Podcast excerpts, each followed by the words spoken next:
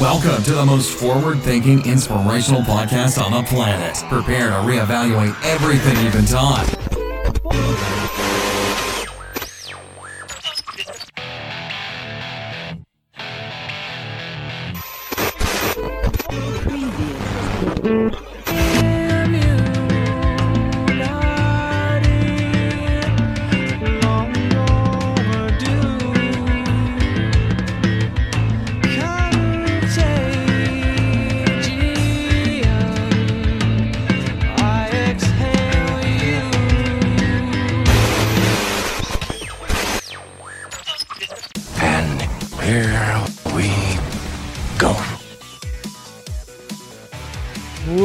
Gentlemen, welcome back to the Mental Mastery Alliance podcast. We have another intro. I don't know who keeps messing with my intros, but they're always different.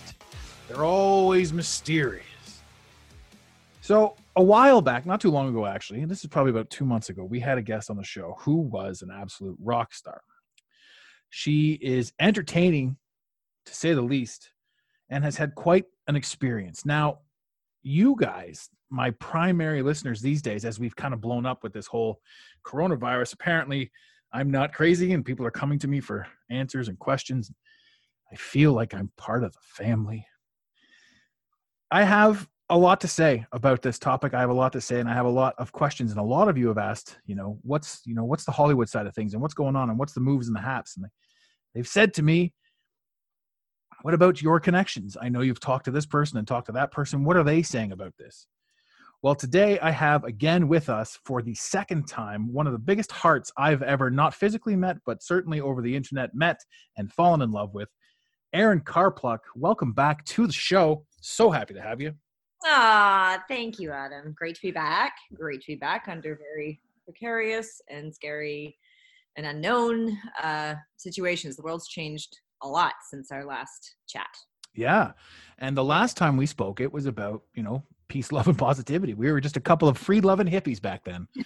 And this was what, February? This was like just only like two months ago. Yeah. um and yeah man a lot has really changed since then and and again i'm so happy that you came with us uh, on this particular episode because the arc of my show not that i wanted it to but the arc of my show has certainly turned into um not so much conspiracy because it's one of those like i saw a meme the other day that made me laugh and it was just you know uh, conspiracy here there says man i'm sick of being right. But you know all this weird stuff that we've all been talking about and that's kind of been going on in the in the in the in the background of the ethos has all Mhm. come to fruition. This coronavirus this thing that's on the surface is is killing people Mhm. um and is is you know uh, right on the surface has has divided an entire nation uh, and divided an entire world divided an entire world. I mean like legitimately my house is my house your house is your house. Get away from me Mhm. because of what people are seeing on the television because what people are putting in the media and and and how it's all been delivered. And you i mean if if this were one of them one of them uh, uh, late late shows you'd be our you'd be our lady on the scene right down there in hollywood on break right now.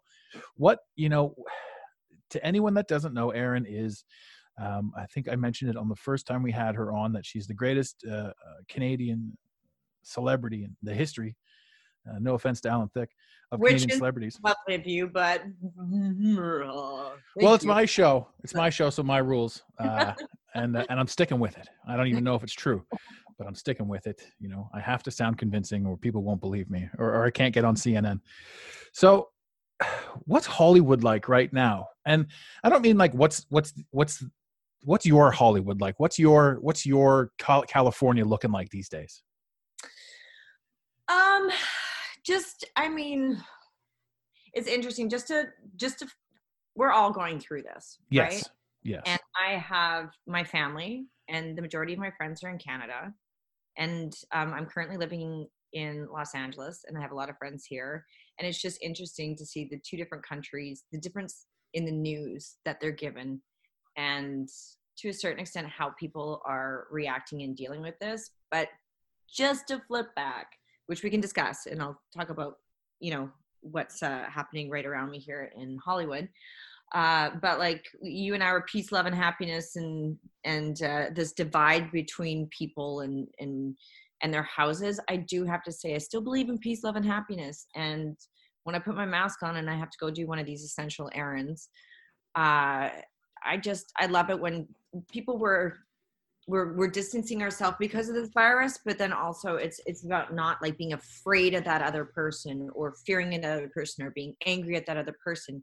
Like through your mask just to give like a wave and a hello it's it's so nice when that's reciprocated or even given first on the street to know that you know we're in this together and these are just things that protocol that we have to follow. But a big thing and i would love to discuss this with you is about like trying to maintain that uh, for lack of a better word, peace, love, and happiness vibe. That, that, that, hippie shit. that, it's incredibly challenging in this time. People are scared. This is unprecedented, and you know, I've I've really had to. I'm totally going on a tangent right now, but I I've really had to put up very strong kind of boundaries for myself about what news I'll let in, um, about like within the day how much negative energy I'm going to let in to kind of um, it, it, like limit certain things and try to keep balance to try to keep in a really good mind frame for it. And i really am leaning on those friends that are like optimistic positive being there for my friends that are losing their shit. The majority of them have children and it's really challenging. Or you know i've had two friends that have actually gotten covid-19 and you know being as much as i can be there for them. And anyways i kind of just want to question about that how close are you with those friends that have this? Uh, my girlfriend Pam got it. Uh, I was with her in Palm Springs a month ago, mm-hmm. and when we left, they just shut down Indian Wells because of uh, because of Corona. And at that point, we were like, "What?" And two of them were there to actually and paid you know thousands of dollars in tickets to watch the tennis matches, and it devastated that weekend for the hotels and the restaurants. And wait, it costs a thousand dollars for tennis tickets. I get that. That's what she said. I don't know. I'm not paying that much. I, I love how that's my takeaway from this. Terrible. Yeah, I'm a terrible player. But uh, you know, and, and that's right at the precipice of, of, of you know the, the, big stuff happening. And then she actually went back to Vancouver, and uh, uh, two and a half weeks later, I don't know where she contracted it, but yeah, we've been all of us are on a on a texting thread with her, and she's now day ten and she's hoping by Easter that she'll be able just to go because she'll be able to go out in her patio and get some fresh air. But it's been bad news bears. She lives with her husband. She's self quarantined. She didn't get out of bed for five days. She kept calling 811 in Canada, which is the nurse's hotline, and they had very specific regulations as to you know what her temperature was, uh, how long it persisted, what her symptoms were before they would even accept her being admitted anywhere and she wrote it out. And she's 55 um she suffers from lyme disease. She's a oh. huge brilliant beautiful heart and like I, even through mm-hmm. can i add something to that? Uh and i don't mean to be a piece of shit but did you say she has corona with lyme? Oh there you go, there you go. now i had to do that primarily because you have to keep it light. Um and i would love i would love to talk to her I honestly would love to talk to her. I have put an all call out on almost every episode that if you've got this, I want to talk to you. Um, also, Ryan Robbins, who's uh, he's a phenomenal actor. I've done, I've worked with him more than any other actor I know of. We've done three, four projects together. I've known him probably for 15 years. He's incredible. He's on the Canadian show Pure. Um, he was on. Uh, I mean, he's been in every. He's every. If you saw him, you'd be like, and he's. Uh, Who he, is it? Ryan Robbins. Ryan Ryan Robbins. Yeah, he's a Vancouver-based actor. If you see his face, you'll be like, oh, he's an insane talent and a wonderful, wonderful man. And he just announced uh, last week that he is he's he's had it up the hump and thankfully heading on the backside of it. Uh, but yeah, he would be really brilliant to talk to. You guys would, I think you guys would drive well. Uh, uh, clearly, there's a ton of pictures of him on here, but I don't recognize him which is not to say anything. I don't really watch TV, so. Fair enough. Fair enough. Uh, but yes, I would love to. I would love to talk to him. I would love to talk to. I, I've said it a thousand times. I'd love to talk to anybody because there's this underlying theme mm-hmm. that nobody has this thing, and I know some people do have it. And I know it exists because COVID nineteen is on the back of a Lysol can. It Lysol disinfects against COVID, not COVID nineteen. My bad. disinfects against the coronavirus, which is your standard flu for the most part. Um, and you see things like it is all over, you know, it lasts on plastic, it does this, it does that. Uh, now, nobody's, it's gone to the point now where you can't announce that it is a thing. Um, and, oh, there was also, that was really loud, by the way. there was also a, uh, a huge talk about, huge talk about it um, going around in like December, November, December, where people had this weird flu type thing that was just wiping them out for about 10 days. Um, and and that's kind of you know what I think it is. But as it stands now with that, uh, I again, I, I mean, I'd love to talk to this. I'd love to talk about what it's like to have it. Um, and again, your friend who who was at the hospital um, and I mean no disrespect. Oh, I, sorry. Neither of them made it to the hospital. They wouldn't. They they uh, went through it on their own in their homes. hmm Yeah. So that's that's my that's my you know my biggest contention with this whole thing is all of the hospitals are empty, yet the television is telling you that all the hospitals are full, uh, and that's really weird. So there's a lot more going on, you know, than meets the eye when it comes to this, and a lot of it revolves around and centers around Hollywood. Two main storylines that run through here are the Hollywood storyline and the 5G storyline. And the Hollywood storyline is the is the uh, adrenochrome that you and I were talking about before we went live. which I didn't know about. You were educating me, and I do feel there's a reason why. Anyways, that's a whole other thing. But we might butt heads on why hospitals are saying that they're full. But that's where and that's where conversation comes from. And that and that's that's the, the thing. And i remember because again i am a staunch i'm a i'm a big fan. I am a big erin karpluk fan. Um, i have been since I, f- I first took note of you um, not first took note of you but since you and i first sort of connected uh, a long time ago not a long time ago i don't know i'm rambling now. Um, but your your posts why i really wanted you on the show in the first place is because you wear your heart on your sleeve and that's obvious. That is that is you make that very clear that you are legit just you uh, and it's pretty cool. So Thanks, I, I try to. yeah so when it comes to us butting heads it's it's out of respect that we would be like hey well what about this and what about that? And that's how a conversation happens. There are too many people going your fucking point is bullshit. My point is right. This is bullshit. I'm not having this conversation. I'm dissolving our 20 year friendship. Go to hell. Vote trump No, I, I, I a thousand percent agree with you, and I, I'm hoping that people that are watching this, I mean, it- we're we're airing both very different sides of things and having a conversation about it, and things that you're going to say to me are going to completely educate and potentially enlighten me because I didn't know. Anyways, just to skip Yeah. to get to Hollywood stuff because I'm not a conspiracy theory gal uh, per se because I just haven't really because you're busy living your life. Yeah. Yeah. Yeah. But- no for sure. And conspiracy theories conspiracy theorists uh, who are who make up a lot of my audience and i love each and every one of you uh, again the term is derogatory. The term is set to to to make us look nuts. And what the conspiracy theorist is basically is somebody who um who just doesn't accept the official narrative. Right. You know and then we start looking. And the only reason we don't accept the official narrative is probably because we've been screwed over a lot in life and we're like you know what? I'm going to start asking questions for myself here. I can't just keep blindly accepting these things as reality. Um so Which I yeah. agree to a certain extent. I think it's good to question things, and especially right now, don't believe everything you read. yeah like you had said you had said you know uh, it's nice to to connect with somebody over your face mask when you're out in public. Mhm. um i don't understand what what's up with the face masks. I don't understand. I mean i understand the narrative. I understand that it prevents you from coughing on somebody else or whatever the hell it is. Mhm. um, and i don't mean to make light of the situation per se but i do mean to make light of the situation also in the same breath because as as important as it is that we generally take good precautions in what we're doing in how we're doing it uh, general safety like man i mean rule number one here is wash your hands. And this is this is this is an epidemic and a pandemic that has shut down financially everything. And their solution is to wash your hands right? Not solution but distraction distractory answer. The hospitals don't go to the hospitals. The hospitals the hospitals are prepared to be overrun.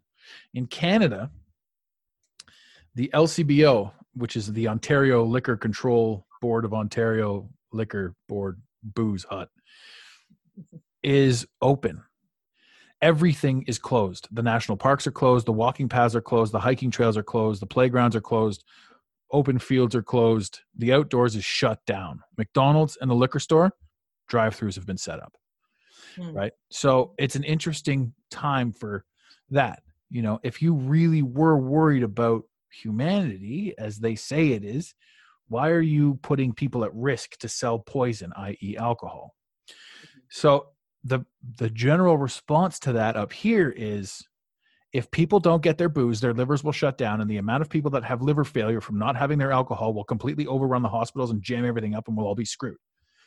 That's no joke. The narrative as to why the liquor stores are still open, which then means that some people who agree with that story and who believe that story and who push that narrative believe that Canada, there are so many liver failure on the brink of brinker overers in this country of complete liver failure that we might have a you know we might have a different epidemic on our hands if this is the case. If we can't shut the liquor stores down for a month we got a bigger problem than than covid.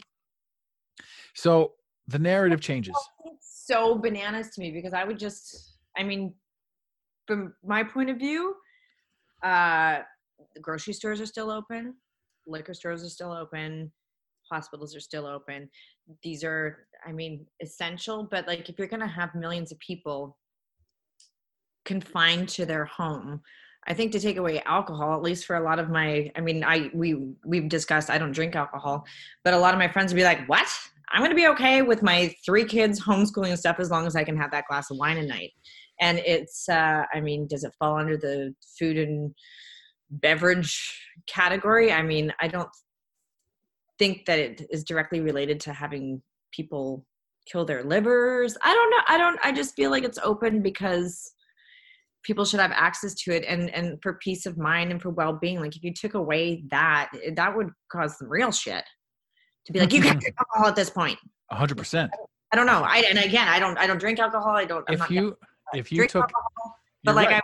I, I my dad's sitting at home and i'm like look dad i'm going to get your prescriptions delivered to you. He's we're obviously in different countries right now. I'm going to get your groceries delivered by volunteers who i'm so incredibly grateful for. And yeah if need if need be for him to stay there and done if he wants his his rye and water every day then i'm going to make sure that that happens for his happiness and well-being I agree with that, and I'm not opposed to uh, this. This will con- conflict what I've just said, but I'm not opposed to the alcohol, the liquor stores being open, um, because I agree with all of that. This is what the people need. But the funny thing is, if you did shut it down, you wouldn't be able to manipulate the people as easily as you have right now. So there's a back reason as to why they would they would keep it up. You can't manipulate a sober society. Imagine you right now. You, you've been alcohol free for about you know for however long you've been. Mhm. Could you're not as susceptible to the bullshit that you once were. You're like, mm, i, I mean feel- i agree with that from my standpoint a thousand percent yes. thought- So if you if you imply your standpoint and you say to each and every individual out there, I know full well, assuming you're not going to go into complete liver failure and bung up the hospitals. If you stopped drinking for a month, two months, you would start seeing things a little bit more clearly. And if people all over the world saw things a little bit more clearly, this manipulation, I believe, wouldn't be able to to to take place as easy as it has to shut people down, to shut them into their into their into their houses. Um, and what's next? The next step is to go into the people's houses and pull them out. you know, Right. I, Um, I say like people that are okay, I don't I don't know. This is such a huge, you know, thing to jump. But like I, I- mean, if people want to have, I'm not. If people want to have a glass of wine with their dinner and stuff, I mean, if it's controlling your life and you're noticing it making an like like negative impacts, 100. percent But like if you want to have a glass of wine, go fill your boots, have a glass of wine. I'm not, you know, it's it just like if an occasional drinker gives up for a month they're saving those but i mean it's just it's it's just kind of anything excessive or if it re, or if it my statement again. My statement again. way like makes you feel groggy if it makes you feel like i just didn't like waking up if i had three glasses of wine and woke up in the morning i feel like poo and i'd waste the day and that was i just decided that's not how i want to i want to try to make the most out of i love waking up in the morning clean and fresh and alert. Yeah, Uh, yeah it's a lot of fun. anyways, I don't. I, Yeah, and I'm not. We, this wasn't a, this wasn't a anti-alcohol stance. This was a it's it's a peculiar stance that the that everything in the world gets shut down and they mainline alcohol into people's systems. You know, it's just that was the observation at the beginning of this. and all the pot dispensaries are still open. Yes. Yeah. Yeah, Here they are, anyways, in Yeah. California. Here too. Uh, yeah, and we'll jump back to like what it's like here. I'll give you. Uh, do you want to go now? I don't want to cut you off if you're on the if you're on. Oh no, you were breaking up. I didn't hear what you were saying.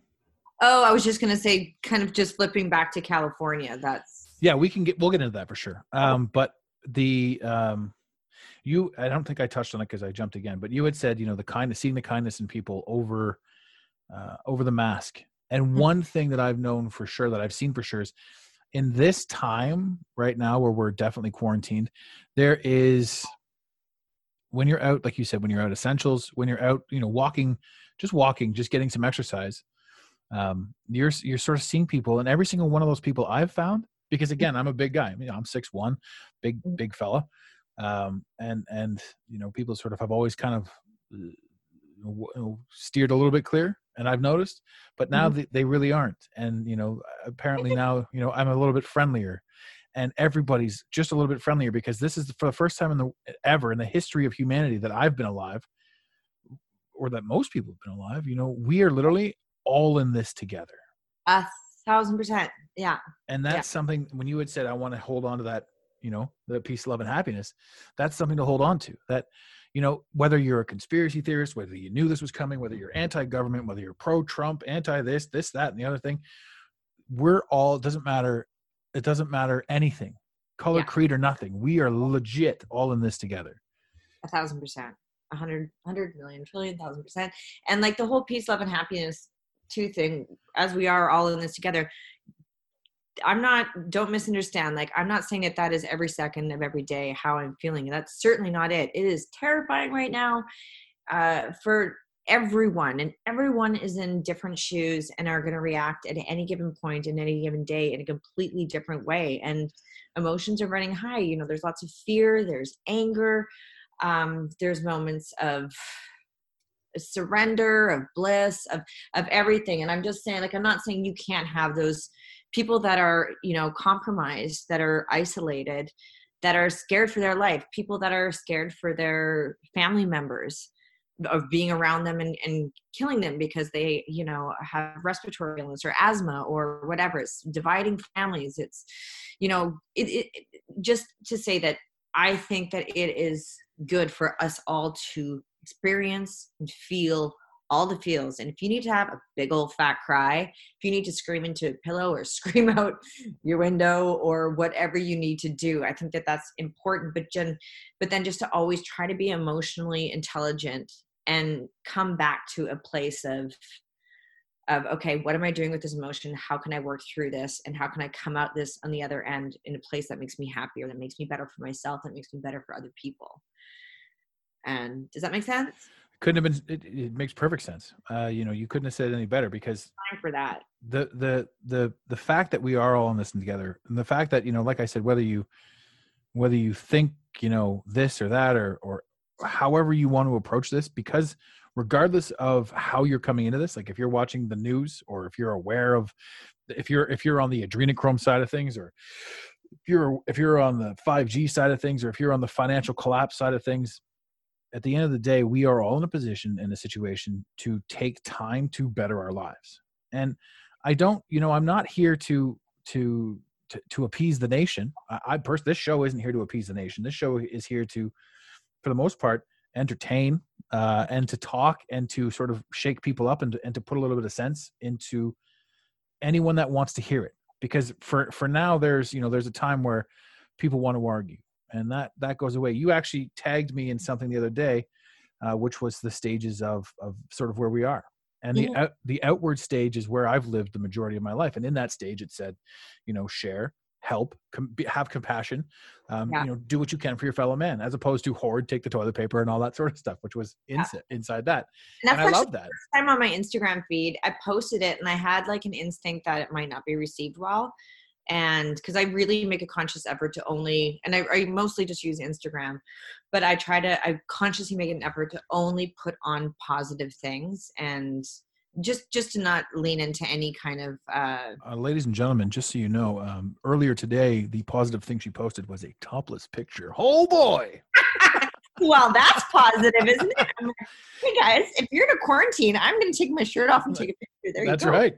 Topless Just pictures on. from my back and it's very tasteful um Very but- tasteful, except for that boat that we saw out there crashing into the other boat. Yeah. yeah uh, so these so i posted that the just the fear circles that we were talking about and i had two people come back right away and one of them was like you know i'm 16 i'm compromised this seems like very cute and cheerful but you can't judge me for where i am or how i'm feeling.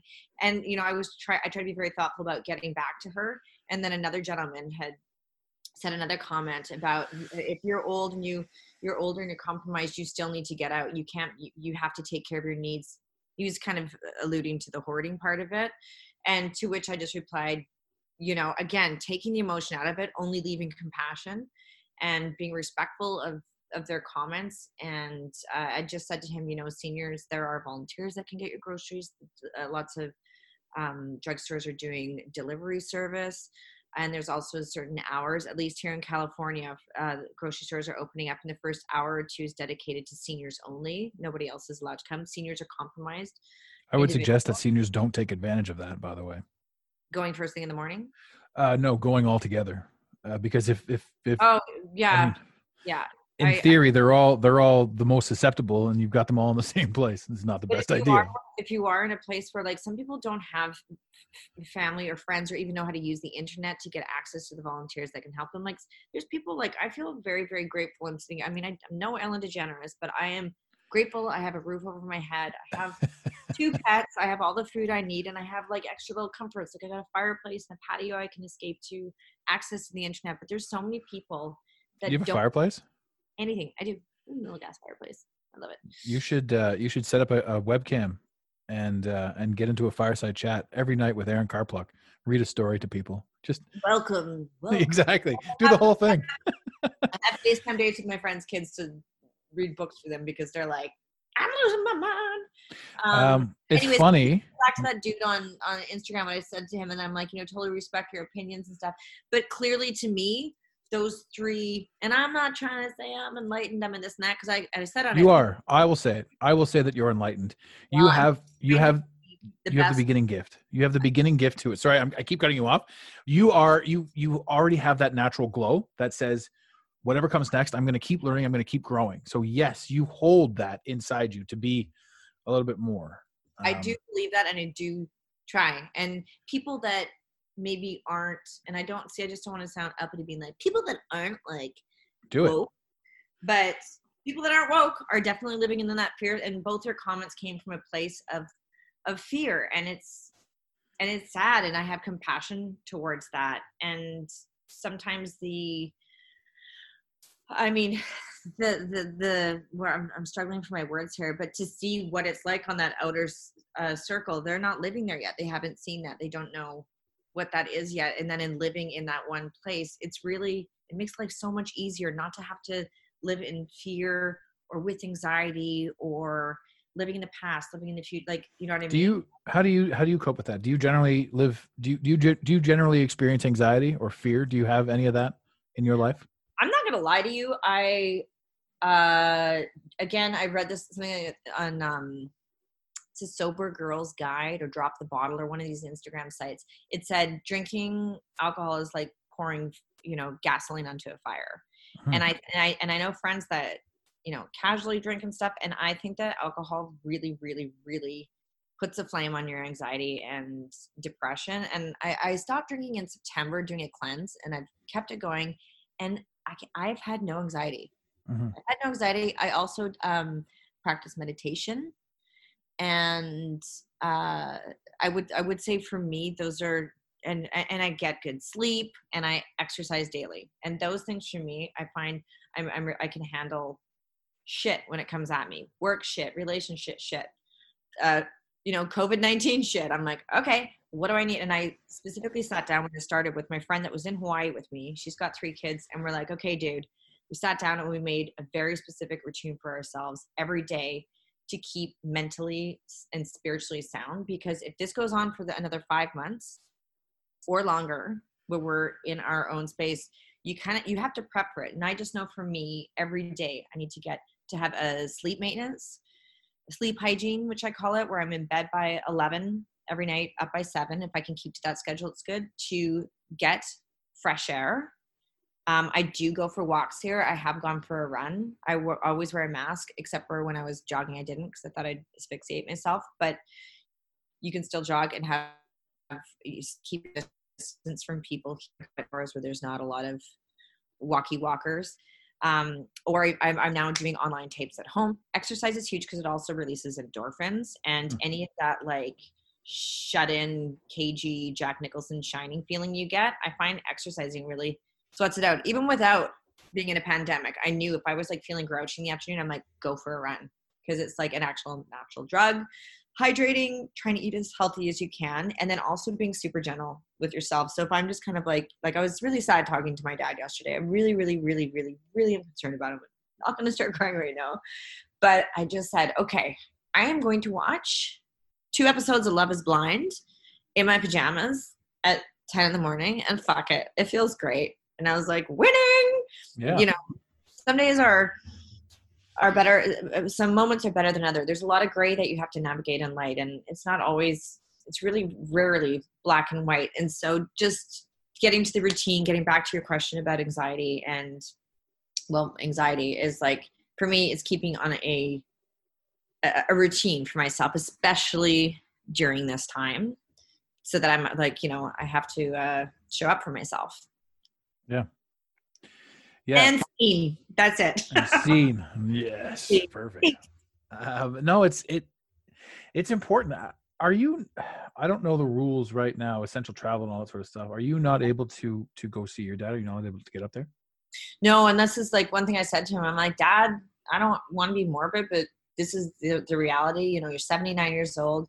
He smokes cigarettes, and um, I just feel like I'm like, Dad, it's just like it's science, man. If you if the virus came to you, your body is not going to be able to handle it. Like it's it it could be a matter of losing your life. And I'm like, my brother and I I live out of the country, and I'm like, for me to get to him would be driving for three days to get there. It's 27 hours, give or hmm. take uh, for me to and then me to get there every gas station i stop off every you know what i mean? Am i going to compromise him? Is something going to happen on the way there? I'm pretty ocd about this so if my hand touches some like i just i kind of am like a robot that way where i will remember last time i washed my hands i if i go out i have my cell phone in my pocket but i, I don't touch it. It's only there for emergencies I wear gloves, I wipe down my doorknobs, and I come home, I wipe down my groceries. Stuff that a lot of people are doing. So I freak out. I'm like, Dad, and if you did get sick and I drove three days to see you, they might not let me in the hospital. Like, Odds are they will not let you in a hospital. A lot of pregnant women are having to go through all, a, a lot of things without their husband present or their partner present um, because of this. Anyways, doom gloom, but it's doom gloom times. Uh, yeah, it, I mean, it is doom and gloom. I mean, so this show has all has basically been, you know, we've been ripping on it. We've been ripping on COVID and and and the bullshit of it. But the reality is, you know, there's a there's a ton of other stories out there. So, and in your audience listens as well. You had a very high rating uh, on on my podcast, so your audience found you here through I guess okay, thanks guys. Thanks guys. Yeah. So your audience, your audience is like, hey, she did really good on that show, and then they like listen to another of my episodes and like, what the fuck? Nope, I'm out. Hey, I'm not. I'm not gonna lie to you. My audience, thank you, and they're good peeps. Like really, really, genuinely. I've people are like, do you have any ever have any weird experiences with fans? And I'm like, no. Like, and if yeah. somebody runs into me on the street, uh, it's not. They're not like they're not freaking out like I'm Ellen or Oprah. They're like, that's that's you keep you keep oh dropping the big names.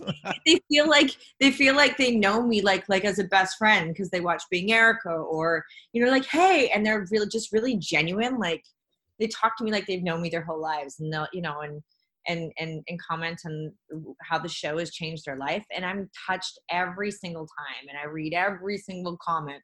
I don't always get back to them but I'll heart them if I can and and I just yeah good good good peeps and knock on wood i've had really really lovely experiences um with celebrity, as you call it, on With- social media Celebrity with celebrities or with being celebrity.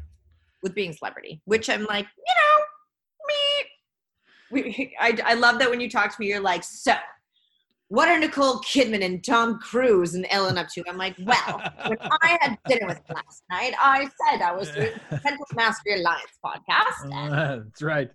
And my British accent came out in spades. suddenly I became, had a terrible British accent. It's Uh, perfect. It's it's it's terribly perfect. It's perfectly ter- terrible. yeah, it is perfectly terrible. Yeah, it's good. It's good like that. Um, and and that's you know that's the thing because you know you you've there are how do I put this? There are energies that we all connect with on this planet, Mhm. and you know, it, in 2009 you were being Erica, Mhm. and that was 10 years ago. Um, and that was a big. I think it was 2009. I don't think I'm wrong about that. We wrapped 2011. So yeah, it was nine years ago that we that our s- for, that our series ended. Yeah. Yeah. September Okay. 2011. But still, in 2009 you were being Erica, right? Yes, that was that was the height of the yeah yeah. Yeah so now so that's so that's 10 oh, just say whatever 10 years ago Yeah. and that was also the height of media. People were at home people were people were paying for cable people were tuning into stuff you know your show. I i never actually before our first conversation i'd never actually watched it. I'd seen pieces of it but i i just because i have such respect for you i threw it on and i fell in love with it. I thought it was great. Um the the other one that i did watch too which was atrocious but i couldn't stop watching it was slasher the first season. it was it was so perfectly Canadian and just just terrible and great. And I don't know how to explain that to any like American listening to this. You're like, well, that doesn't make it sound great. I'm like, no, it's good. It's fun. It's campy. It's it's just the right amount of cheese, and they've got just the right amount of acting. Uh, your character was hilarious. This batshit crazy lady that they they you, you got wrapped up in. I'm not I'm not going to give it away to anybody, but you know your your character arc came all back together and they tied it all in, and you were hilarious running through town with your pajamas on. Standard day. Standard Yeah, day. exactly. You're like that. One. We weren't even filming that. I was just looking for coffee, and they started filming me. Nice. Nice. but it was you know and and your your your body of work is entertaining and it's your body of work and it's your character and it's it's you that have put into that that people have seen Mhm. um now flash forward now you know the audience for this show is pretty decent. I'm no i'm no you know super fame but five years from now everyone's sort of tuning into podcasts and Mhm. everyone's tuning into smaller stuff. And again we talked about how this is impacting hollywood. There's a you have you have what it takes to to sort of change your career arc. You could easily slide into something else. And right now you, you know you're in doing this your your audience yes your audience is listening to a different perspective in this show but my audience is being exposed to you and and the majority of my audience is like hey man every celebrity's terrible which is what we were talking about when you were having dinner with tom cruise. Right, right, right, right. um it's it's an interesting it's it's interesting that worlds have the opportunity to collide in Mhm. this day and in the year 2020 and you know in this time because because of energy because your energy connects with my energy. Your instagram account connected with my instagram account based on energy. And then you're like you know what? I will talk to this person. I will jam out with this person. I do have the opportunity to meet and connect with all these people. Because you know when you and i were kids you know if we wanted to talk to somebody dear so and so i really loved you in the dukes of hazards and you, you Yeah. fold it up and you put it in the mailbox and, and bob's your uncle. Yeah. But now it's like hey erin's on instagram and i can talk to her whether she gets back to me or not. If i've got something to say i'm sure she will. She probably reads this stuff. And and kudos to you. I mean i've taken like i said i've taken the, the comments right off. I'm just like nope not doing it.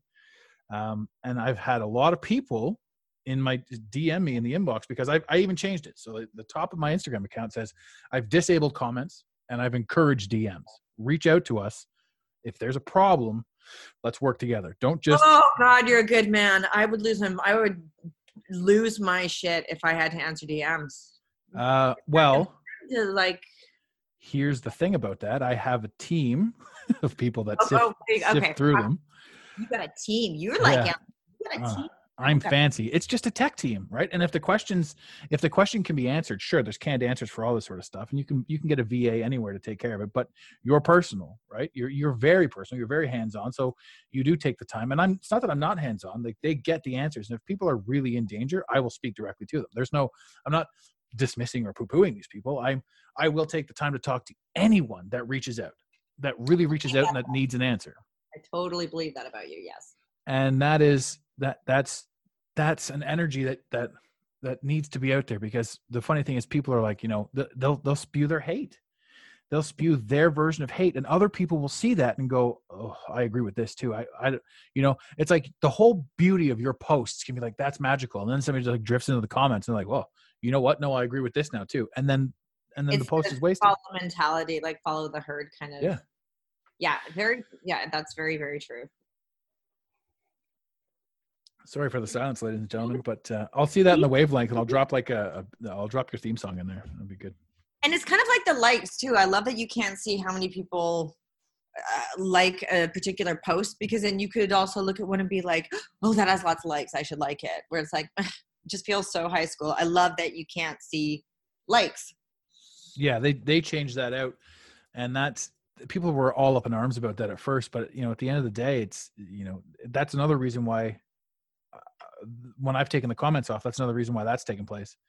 Just because you know i don't want people to look at my post and feel obligated to say something. You know you're not obligated. You, you just simply enjoy. Just take a look enjoy and move on. I don't need your praise.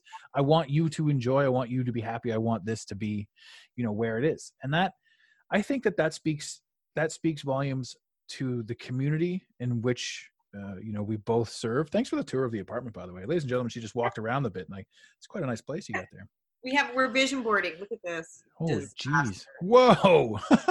No adam like it's legit. There's this really amazing woman that does a, a, a anyways tiny tiny tirade or tangent uh, on youtube and it's an hour long to watch and i just so happened to have like three bags of magazines that i was a friend gave me we were doing a vision board night we didn't get around to doing it and i thought i'd keep them and then right before i left for hawaii i'm like why am i keeping all this shit like i'm never to use it now i'm like whoa i'm in quarantine making vision boards. So, but it is a disaster in here.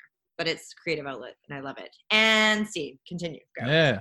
Uh, my, well, my I think my point was good. You know, people are used to me jumping all over the place with this podcast, but it, uh, yeah. So at the end of the day, when I just to wrap that that that arc up, or maybe I already wrapped it up. You know, and uh, let's talk about California. What's it like? Were are you were you working? Is it, it has have has some of the studios shut down? What Oh, what's God, really going on? Going, Um, in January, I did. Um, just gonna do some self promotion here, everybody. Plugging myself. by all means. I I haven't done a lot of network television, but I did an episode of 911 Yes. uh, last. Oh, I don't know. It was a Christmas episode, so I think we shot it on Halloween with with Angela Bassett, who can I just say, if I never work again, I it was just really cool sharing screen time with her. She's she's badass. She's beautiful. Um, so, anyways, did that, and it's it's very strange because after being like a lead on a television series, to just go on and just kind of do like a guest spot. Um, it's in, my parents will watch and they'll be like, "Well, you are hardly in it," because they get really spoiled, and I'm like, "Mom and Dad, you're not always. I'm not always going to be the lead of series. Like the fact that I'm consistently working on stuff that makes me fulfilled is a lot, but they don't.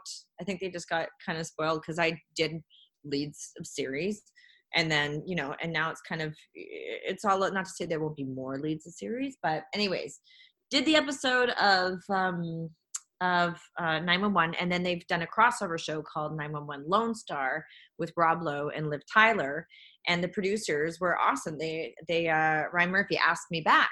They they, they tried to cast this crazy batshit crazy woman role and then naturally they were like what about pepper that Erin played in the Christmas episode. So I was the first crossover character. So that was kind of a really nice way to start the year. And I was thinking, 2020 is going to be amazing. Like this is this is this is going to you know. And then here we are in a pandemic. Um, I it reminds me of it reminds me of that that one of those quotes that I saw. It just made me laugh every single. I saw it like two or three times, and every time I po- popped across my my screen, I laughed. It just says "wrong hole 2020, wrong hole." seriously, seriously. Uh, but yes. So okay. So You know, one. of- production film is so shut down. It's so so shut down. I just got a. I just saw um my manager on Instagram. He just posted something where they're doing like virtual shooting now. So they're having the actors, I guess, film in their own house, which I find interesting. I'm still kind of trying to wrap my brain around it. I think that Hollywood is going to get very crafty and creative in and there's probably many things in the works right now that I'm completely unaware of of how to still continue to produce content in this time given our limitations. Um, it's devastating as it is for almost every single industry in the world. Um, uh, you know when you film obviously you, you have at least a crew of 30 to 100 people um, it requires a lot of different locations or big uh, studios where there's you know uh, potentially up to hundreds of employees. So obviously all that is shut shut shut down. From my point of view as an actor um, you'll get the occasional self tape for projects that were either coming up or were in the works. So a casting director and this is what happens a lot even without being in the pandemic where you'll put yourself on tape for an audition. So you have like i have a studio in my place here with a backdrop and box lights and a tripod and if i can't get a friend to come in uh, which is right now then i'll just facetime. So i've had a couple callbacks uh, for projects that were you know in, in the works in february march that i've taped since i've been in lockdown. But there's it's it's like crickets. And i just kind of self tape normally they're like if you were an actor they'd be like adam here's a self tape it's due tomorrow and it's like 16 pages but i just got one yesterday i was so excited to get the email and i was like ah, i have an audition and it's due april 30th i was like holy shit i have three and a half weeks to work on this audition like do you want it weeks. German? Do you want it in Spanish? Do you want it with a Scottish accent? Any- anyways, it's super slow, and it's you know, as an actor, we can. I- My mom was very concerned with me, and she's like, "Honey, you know, I'm just scared about you being there alone." And this, and I said, "Mom, ninety percent of my career is spent alone and unemployed, so I got this." It's like Yeah. I've been, you know, a lot of uh, actors or people that are subcontractors or uh, i- i- independent. They we don't always have set work coming up. It's very inconsistent, which is um, not not not really what I've loved about the job. Obviously, there's not there's very little security in it, but particularly right now, like hopefully you've had a good year and you were smart with your money because actors also don't get pensions. Uh, and and you're in a living situation that you can maintain and and and it's it's it's super precarious and for our agents too because as soon as they stop getting submissions the actors start chirping and barking up their things and my agents a lot of my i have some really good girlfriends that are um my managers and agents at this agency play management who i love. And uh they're like you know trying to it's it's stressful. It's just stressful. It's stressful for the casting directors. It's stressful for the crews the crews that jump from job to job to job that have nothing now. Um so it's you know and and and this is happening with everyone in every different job almost Mm. so um and then which also brings me to the thing like my i have i have 50% of my friends are still working because they're essential and 50% of my friends are not and the friends that are working are terrified because they don't want to get this they don't want to give it to their family they're uh, a lot of them their work is not really going by the guidelines and they're having to work in close proximity with other people and then so they're complaining and then my other friends that are at home not working are complaining because they're like i don't know how i'm going to pay the rent i don't know how i'm going to get food on the table from table for my kids Well, the Americans are gonna. You, you get that twelve hundred bucks. That should solve everything. oh 1200 bucks we're set for life Ontario has decided to give its um, residents two thousand dollars a month until this is solved, and they're assuming four months. Um, and that's that's an interesting an interesting thing. My my query on all that is, you know, why was it so why was it so readily available? Why was this this was already in the works, right? This was it, it was rolled out so quick that this this was the solution. Um, and your friends that are working, you know, the the weirdest thing about this is if you take away the news and if you take away your friends by the way these are friends that are civilians in the real world not not actors are you implying there's a difference yes well that's just interesting there's no uh we joke as actors saying like oh no they're they're civilians like they have regular jobs because our job is just so weird. And I don't know if that sounds elitist, but it does. It does sound elitist. Well, you know what? I'm sticking to it. It's like not. it. I it's it. not a nine to fiver. It's it's like at my high school reunion. Uh, I, I finished the show about slaying a wyvern. It was called Wyvern, which is a mythological dragon that comes out of with global warming is thawed from the icebergs and comes out and starts killing people. And my friend who's a welder in Lethbridge, Ryan Ermit, was like, he had to get back to work, and I was like, oh man, why can't can you just stay for for the weekend so we can hang out? And he's like, Erin, unlike you, not everybody is slaying dragons for a living. It is a different job. It is a different job. Um, yeah. I, uh, here, I'll just show you that for a quick second there. But uh, yeah. you're just Lord. So, um, the, the way you said it though, the civilians and then us. These are my civilian friends, tralala. Um, and yeah, yeah, we don't get to slay dragons. Uh, you know, technically we do. Um, I get to slay dragons all the time. I I'm one of the very few who's gotten much busier since this took place because, again, three weeks ago I was just a conspiracy nut job, and now uh, people are asking me advice. People are saying, you know, what do we get? How do we do this? Or what's coming next? Or what's happening? All these people are coming into the woodwork and chatting with me and connecting with me and wanting to know sort of, you know, how to move forward, how to start stuff. And I don't know if you know this about me, but my main source of income is teaching people how to quit their nine to five job and go out on their own and become a success on their own if they've got a message. And the people that reach out to me for that typically have a message. So all these people with all this time now are like, yeah, I should get back to that guy. You know, who these people that I talked to before about this and about pushing my message and my narrative. So my intake calls have gone up. Um, my podcasts have gone up because I love talking. I love talking this stuff. I love talking about all this.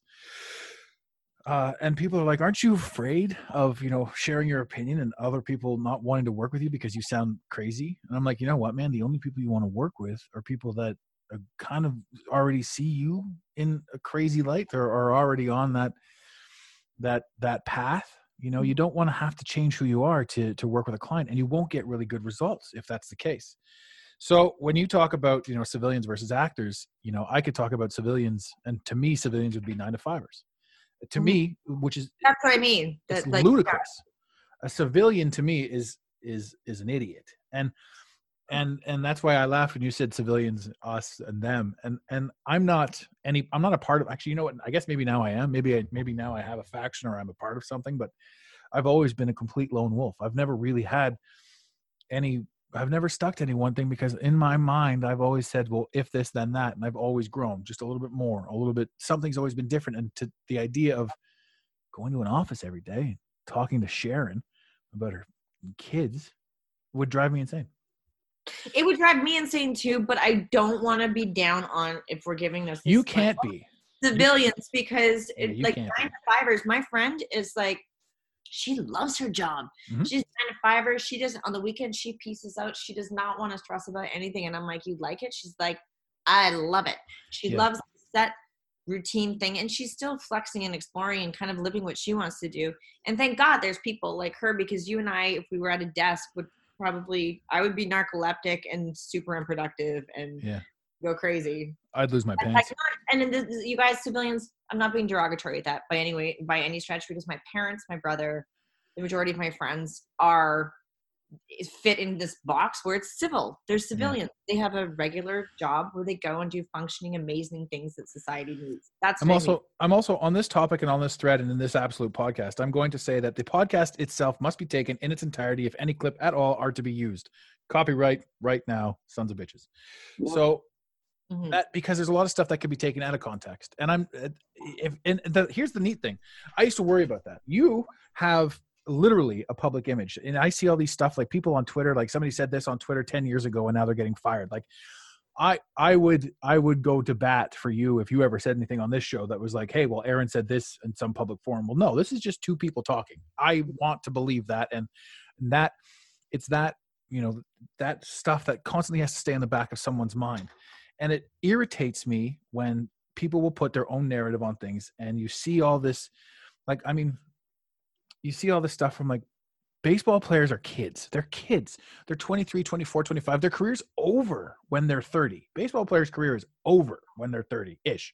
Maybe a little bit more now. But that means that when you're in the peak of your career at 22, 23, 24, maybe a pitcher, whatever you are, whatever you're doing, you know, and you've got tweets that existed when you were like 12, 13, 14 that you just never thought about, right? And people are throwing this shit back in your face now. Um, interesting Yeah. fact about this corona an interesting fact about you know what's going on now all the people you know all those people that were shooting that hate out are they're gone. There's nobody out there talking about uh, you know how how it's just horrible to be lgbtq there's nobody out there talking about how you know or like how the world needs to owe them something or this or that. You don't hear about all these attacks. You don't hear about crime crime crime. You hear about corona Mhm. the news is not reporting anything else and everybody else is kind of like you know what my problems aren't as crazy as they used to be so when i say this and when i talk about that these are the benefits and the positives and the hippie shit that we mentioned earlier Yeah. but the fact that the world right now will say you know what my my when i if like however i wanted to pres- present myself with regards to my opinions on on you know being a proactive this or a proactive that or somebody who wants to shoot hate or somebody who wants to you know you know do anything like any sort of pre-programmed violence or arrogance or ignorance inside me kind of has to go away now because this whole wor- the whole world is is experiencing something on such a negative high level negativity Mhm. that it's like my small petty stuff is gone right and if and if this carries on for long enough that small petty stuff like the lgbt the bq lesbians gays i'm sorry i'm just going to put it bluntly if these guys want to go on and be like it's tough being me you know they, they kind of have to realize after this it's like you know what just be you whether you're straight or you're gay it just is it just is you, don't we don't need to go on and we don't need to fight for equality you've got it you've got all the equality you want you're good to go anything else is inside your head Oh, they're so persecuted everywhere. Oh my god. Oh my god. Oh my god. I, I mean, I'm gonna disagree with you on that one. I think that right now you have to look at like prioritize what's important right now. And like my neighbor upstairs is still being a super asshole. And that's right you were having an issue with him oh, you guys, like like literally, I have all my paperwork to get a temporary restraining order. He had to remove himself from the HOA board. And now he's put his place in the market because basically we took eight years, but we got him out. Like he is a disaster. And yesterday, we're eight years. My mother was a high school principal, and she always raised me in in, in confrontations to like, you know, to be in in ones like this to just you know not react emotionally, gather all the information, take the high road, and then go about it the right, dutiful way. So for eight years, I gathered, I had witnesses, I had police. We had to call the LAPD twice on him for calling me, um, for coming after me, calling me a fucking cunt. Sorry for the language. ooh boy oh boy how dare you on my show For taking his hose and blasting my pad. Like he has just been bullying, harassment. I've set up two is it you or is it everybody No, the neighbors next to me as well, but he definitely has a hate on for women. I will say that. I mean, I live in West Hollywood, and I live with ninety percent uh, gay men and- that are, and ninety nine percent of them are amazing, except for this one toad. He's just out to get women. He bu- he bullied another woman in the building. Blah blah blah blah blah. Anyways, really don't pick on Jasper, man, because I did it my mom's way for eight years. This is all coming around to a point, folks. I promise. Good. Did it, you know, and I and I I've filed two reports with our HOA board. Basically, he's leaving in a week, but it's now because of the good do just work I did in holding my tongue. And now here we are in a pandemic where things have shifted. No one gives a shit about our petty problems. If I play my music loud, if he's setting his alarm at 3:30 in the morning to stomp above my bed to wake me up, like he is a child. He has mental issues, 100%, like mental illness um, and anger issues. Anyways, um, so now, so this is kind of escalating because he's leaving and he's doing all kinds of strange things. And uh, yesterday, Adam, I have not, I don't remember how long ago it's been that I snapped like this, but I was vacuuming at 5 p.m. last night. He and here I am on my Instagram, and I'm like, "We got this. We're in this together." teamwork yay rah rah he had a complete like just stomping on my floor, stomping, stomping, stomping, stomping. My cat's jetted like under the bed, scared, and I just lost it. I just have had it. And I think it's also the pressure of like, you know, I have some friends that are going through a really hard time, the wor- weight of the world, and what are we going through? And I'm here for my father, and you know, a number of different things that I'm going through, and trying to keep positive, and like, you know, being on this outside of our fear thing that we've that I've Yeah. that I've about that we were talking about. But I gotta tell you, I snapped, and uh, Khalid's "You Don't Know Your Worth" came on, and I was like, "You want to hear loud music? you want to hear loud music?" And I did not know my Bose system. I've never, because I live in fear below this guy, did not know it could go that loud. And I'll tell you, at 5 p.m., I rocked West Hollywood. It was thumping. Perfect. I danced on my patio, and our property manager is aware of all this, and he kind of just gave me a thumbs up, and I danced my face off. I felt so good, and I think that there's a lot of underlying emotions and stuff that I probably just needed to release and get out there. But I, I s- yelled some obscenities at him, which I've never done, uh, and uh, nothing threatening because I've learned that you he, he- he's he's never calling me a. you're not allowed. You're not Right. allowed to threaten people. That, that's the that's the thing about you specifically. Well, like- it- for him, because we've called the police and like, well, he didn't threaten you, even if like fucking cunt, shitty actress. the news would rip you apart. Can't yeah. wait for you to die. Those aren't threats. Yeah, my neighbor popped her head out, and he also bullies her. And she popped her head out. And she's like, "What radio station are you on? This is awesome." We were just gonna blast him. It was just this like wonderful uh, explosion of. I said I was gonna loop around, and now I've completely lost track That's all right. I think you went to a different track. It's good. Explosive blah blah i'm sorry guys i just went on that tangent No, what I like about what I like about what you're talking about now, though, is it's kind of funny because everybody takes a little bit about a little bit from this show, you know, sort of what they want. And it sounds to me like this is just it's a good therapeutic hour for you. yeah sorry guys and then Cam. anyways yeah But, but you it- also have like you you specifically have the added pressure of like, you know, your job rests on being liked by the public. So it's like you can't lose your shit. You can't go nuts. You can't. There's no at no point can you be like you know go do something crazy because all of a sudden you know Erin Karpluk of being Erica or being yeah being eh, Erin Karpluk of being Erica fame you know in the CBC goes crazy and there's just like a picture of you from one of your movies where you're like hairs everywhere goes crazy and loses it on I her mean, neighbor type of thing. have a responsibility i mean it's it's it's but i mean it's it's a fun one to take on Yeah, yeah. people represent themselves in different ways there's some like highly uh, there's lots of different takes but like for my brand and what i do it's you know i'm very specific about trying to be a real person um you know spread spread good stuff and then through my work i like when people can at least what i like in storytelling is when i can relate to something i can escape to it it can make me feel certain things there's a bunch of different things so if i can do that for other people i mean we've talked about this that's Yeah. great. So what we haven't touched on is like we haven't really gotten into you know some of the bigger stuff, but you know what? Honestly, it it I don't even care. Uh, I don't even care you know too much to, to bring it up. I wanted your opinion. I still want your opinion, so I will ask a little bit about it. But you know, in your circles and and the you know the Hollywood connection to the adrenochrome and to what's going on uh, and to to this this whole scenario, and we talked about that. We talked about how uh, before we went live, we talked about how you didn't know what it was, and and that makes sense.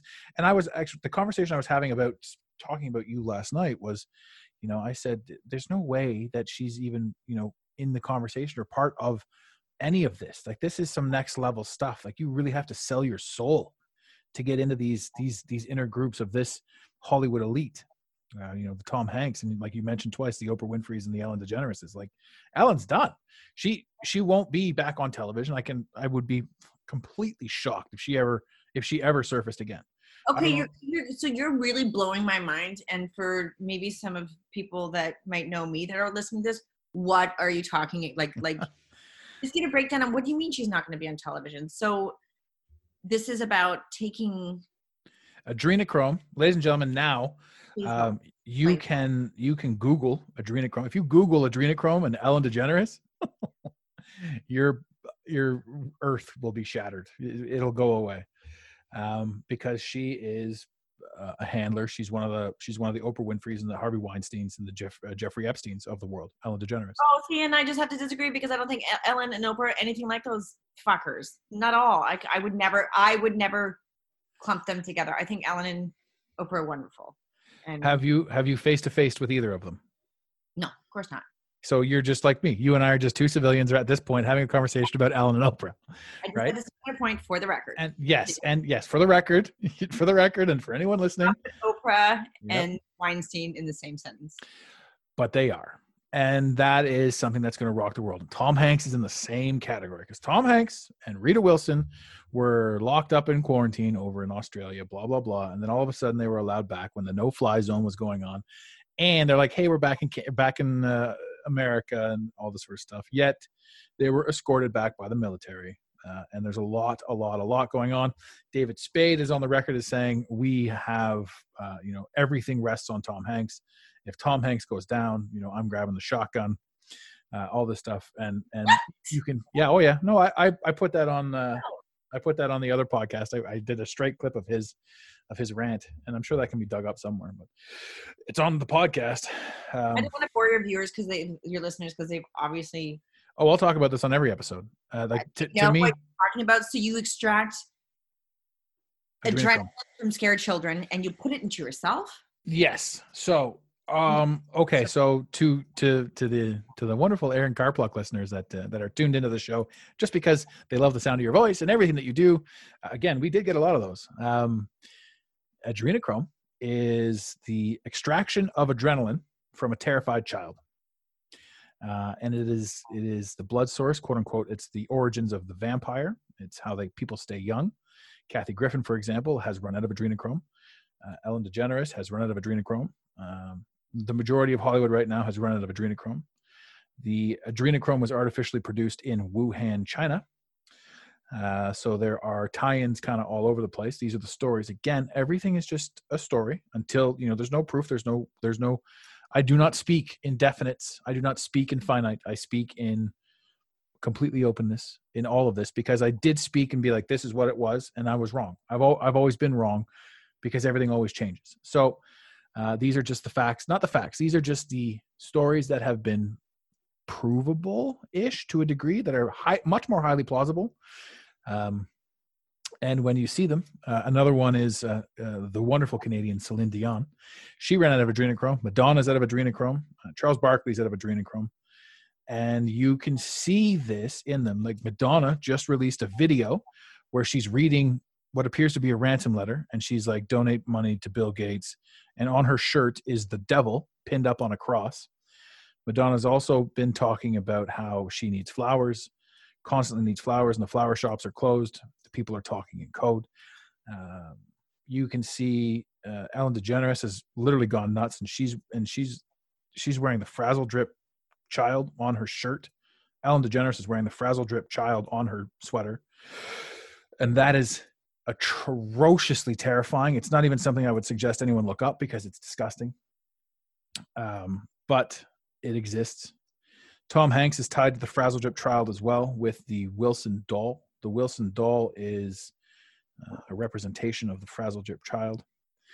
Um, Ellen's just falling apart, and you know she's also not hosting her show. She's not part of all that sort of stuff. So there's a lot of things that that you know coincide with all this. And again since you're in the industry and one day you know might be on one of these talk shows um you know at, at no point would i want any of this to come back on you because this is your career. But these there's some crazy shit going on in your town. Your town being los angeles and you living in west hollywood i think you said. Mhm. it is it is the, the den of sin the, the, whole town you know from what we see and from what we hear i've got some some high powered real estate agents that i've worked with uh, Beyonce, Beyonce's mom Tina, um, on a lot of her complexes. Uh, it you know you some of the stories that we've heard, like when she was at the wedding, and she's like, it just it was dark and it was ominous, right? So there is underlying tones of your industry being a very scary place to work. So when all of this comes out and you know again if you're if you're interested in this you specifically i can certainly take a minute and show you a few things uh, and you can you know dig into it. But do you need that? I i think you're too i don't know. I would i would be terrible. I would feel bad if i'm like if i broke your world with this information or or if it if it interfered with you at all because you you're supposed to be a shining light. I don't want to see goth erin karpluk show up afterwards you know? Well, I can guarantee you, uh, if this is any validity. This is all very new to me, by the way, and I wish that you could record my face because it's quite skewed uh, in thought and confusion. And uh, I would never, obviously, inject terrified child adrenals into my body. Um, this you you do like it just sounds like Like Like, made up. Talking about this like it's made up like so i really and and you know, if i'm ignorant okay call me ignorant i don't know anything about this i would just say to you ellen's not working because she's at home and i watch her every day and she's calling different celebrities and still kind of doing her shtick and having other people host and it kind of seems normal I But now that you, here's the thing, now that you see it, i don't be- it'll be different. Now that you now that you're aware of it, you're like, oh wait a minute. Like she stopped doing that thing too, and like she's all in panic mode too. Like, oh, I don't want to talk about like when she called Jennifer Aniston, she's like, uh, I don't want to talk about the puzzle, and she's talking in code. It's just weird. And her entire okay, so here's another one. You're like, I'm not going to put them in the Jeffrey Epstein thing. Ellen DeGeneres' entire set is Epstein Island. The whole set is all imagery from Epstein Island. It's delicious. her her netflix show No, her talk show. Oh the set set set i think that mm, Yeah. I don't think that they would talk in code on national television. Like, I think that I honestly think that people are reading into it too much. Sorry, that's just my initial reaction to it. I just I don't see it. But then I also this I've just been introduced to this in the last half an hour. Oh yeah, possible, but I it's weird. I'm happy that you have no idea what I'm talking about. To be honest with you, I mean, I liked you. I would hate to have to not like you. If you were like, if you're like, hey, would you like some adrenochrome? I'd be like, all right, maybe I'll try a little bit. Oh no, terrifying. So Gloria, Gloria Vanderbilt, yeah. Um, what's his name? Uh, the the the goofy guy from uh, CNN. Oh my God, silver hair. Anderson Cooper is Gloria Vanderbilt's son, right? And Gloria Vanderbilt, their basement uh, or whatever the tunnels under their houses holds the pool that was where they drained the children of the blood after they terrified the children. Monsters Inc., the Disney movie, talks all about how uh, you know we scared the children, we fill up these vials. That's the whole premise behind Monsters Inc., the television show, Disney movie. Jesus. Gloria Vanderbilt, that pool has been in multiple artwork uh, all over the place. Uh, Pizzagate, this is all Pizzagate, Hillary Clinton, all that sort of stuff. Um, uh, John Podesta, all these guys are involved in this. Um, and that pool uh, has been, again, in, in multiple artworks. It was the same pool that was in uh, American Horror Story Hotel. And that is that pool that is that is depicted in all of this uh, is in uh, Anderson Cooper's mom's house basement, Gloria Vanderbilt. So uh, it's it's an interesting it's an interesting you know set of possibilities. It's an interesting you know set of things to sort of look into uh, and and to talk. And these are all the, the heavy duty conspiracies that are going on around what this is and what COVID represents is they're shutting everything down. They're pushing everybody back into their houses and they're rounding up the pedos. And this also includes Trudeau. They're, they're saying that Trudeau's ankle braceleted. He's not going to set foot in Parliament again. Uh, Trudeau, ladies and gentlemen, to my American listeners, is apparently the head of the wonderful country Canada, uh, but nobody remembers voting him in. So that was a weird thing too.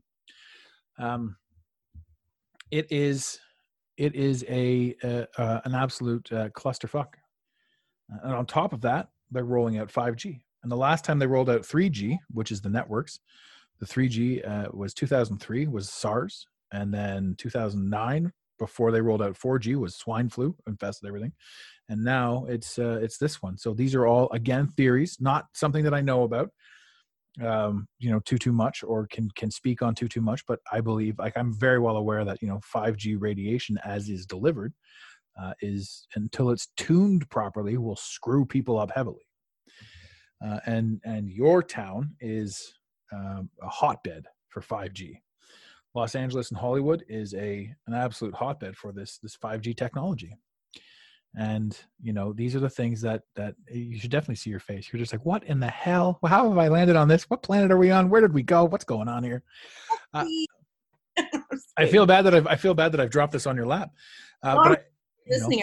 I mean, I'm learning. I'm listening. I'm listening. I'm listening. Yeah. So- and this is this is the stuff that has been going on this is the stuff that we've been talking about and if you're looking for something to listen to that is shocking and entertaining um, my boy Tommy G over at the No Mercy podcast. Again, I don't plug other podcasts unless they're phenomenal. So anyone listening, Tommy G, No Mercy, if you have any interest in what's going on with adrenochrome, his stuff from episode he's got he's switched over from sportscasting to uh, conspiracy uh, and his conspiracy episodes are just phenomenal so just go check out the no mercy tommy g podcast um, it is it's it's an eye opener that's for sure. And they've got proof and they've got stories and you can tell these guys come prepared. I just roll into a podcast hopefully wearing pants. Sometimes i don't even have those on. I mean so i'm not as prepared you know with the stats and the numbers and all this stuff to write down just things that i remember uh, and things that i know. But i spend a lot of my time looking at everything, not just you know conspiracy, but sort of everything. Uh, and what I like about this scenario, and for you, is you know your world. If you were to take you know one step, I'm sure you know becoming friends with me is is an interesting avenue for you. Who's like, well, you know, everything's kind of this way and that way, and we're doing this and we're doing that. But now, you know, I'm going to become probably the most famous podcaster in the entire world eventually and you know you'll probably be on you know once every other month once a month you'll just be a recurring guest and all of a sudden you're going to be you know a ringleader and all this sort of stuff so i don't know how you feel about that but that's coming down the pipe that's obviously going to happen so i mean obviously you know it's it's just the way it is you're going to be on interviews so how did you go from television to the greatest podcaster in the world have you put any thought into that now that you're on the spot? You know, if we're going to jump back off this topic because you're not versed in it, so this is just no, a great. I just, I just, I just, uh, I don't feel like I have anything to contribute because I have no knowledge of it, mm-hmm. and not to again come from like an ignorant place, but I just, I'm just like this is like bombs being dropped all around me, and I'm like shell shocked. So I'm very quiet right now. Well, it is um, your industry, and that's the thing. Like this, it's specifically targeted to your industry I've been in my industry for 20 decades and I've never heard about it. Up 20 decades, she says. Geez, she is a vampire, ladies and gentlemen. 20 Sorry. decades. You should have you should have seen me in the 1800s. It was good times. It's two decades, um, and I've never heard about it. So, well, had you heard about working for for Weinstein? Had you heard about any of that? Were you privy to any of that? Oh, well, the Weinstein stuff for sure. Yeah. So you knew people would go in there and shit would be weird. I mean, the Me Too movement, like the, like pre that, all this shit. I had a yeah, absolutely. I mean, that I, I feel like that is that is not a conspiracy theory. That is a movement that's happened for. I mean, come on, since the beginning of time. Well, I think everybody kind of knew that. I mean, Jesus, the casting couch is is synonymous with you know the ethos of the world that we live in. So it's not, it's decades in this industry or whatever it was. For twenty thousand decades, yeah. it came out, you know, I really thought about it and I did I did post something on my Facebook and it took me a long time to come up with because I didn't want to I didn't want to sound like a victim. I didn't want to sound like anything, but I've definitely had experiences of stuff that just, just fucked up, like really, really, really fucked up. And I'm really glad that uh, I came out of all those situations intact and with integrity and um not to say people that have been victim to that don't have integrity. I not to say that whatsoever. But it's a touchy subject, one way or the other, no matter how you slice it, for sure. Decisions and and and uh, I was lucky. You know, I was lucky, and um, but but but but yeah, of course that that's completely affected me. I don't know any actresses friends that I have mm-hmm. that wouldn't say that they haven't had experience like that. Well, the interesting one was the guys. When you when you hear like a lot about the guys, the guys, the guys aren't you know they're not they're they're they're not. Oh. You know, uh, what's the word? Immune to this as well. There's been so many because gay, you know, there's gay directors, there's gay. This guys are like, well, ah, this is awkward, you yeah. know. So you hear about that stuff, you know. But again, you don't you don't put it into context, right? And then I I saw um, an interview with Tom Hanks, and he was talking about it. You could see he was so nervous about talking about it. It was a while ago. Again, I found the Tom Hanks thing because everybody's pointing the finger at Tom Hanks. I mean, you, do you are you on the you, you don't use the Twitter? You just sort of you know. Do you ever surf Twitter? Do you ever look at Twitter? Do you have Twitter on your phone right now? Yes. Just go to Tom Hanks's Twitter and just take a quick look at what people are commenting, because the thing has been removed. The veil is gone.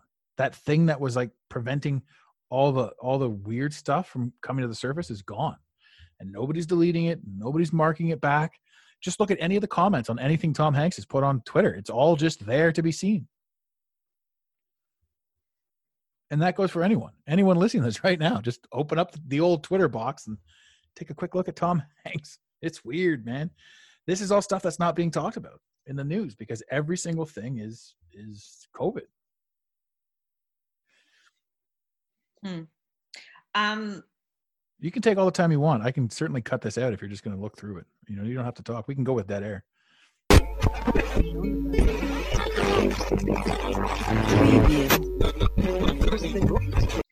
So what you're saying is that because he no longer has the child fear adrenaline in him, he's losing it. Like it's like a growth hormone. Stop taking it, and you kind of Die. Yeah, it's youth. As, as the story goes, I don't have the details, but without the adrenochrome, you uh, you you you age. These people are are have been ageless forever, uh, and and the drug itself has screwed them up. And again, this part right now, while you're studying and reading, I can certainly edit this out so that you know people aren't watching. Yeah, exactly. I've, I've got it good. That's just Tom Hanks. You want to see some fucked up shit? While you're googling, Google Ellen DeGeneres adrenochrome, and you'll see some fucked up shit.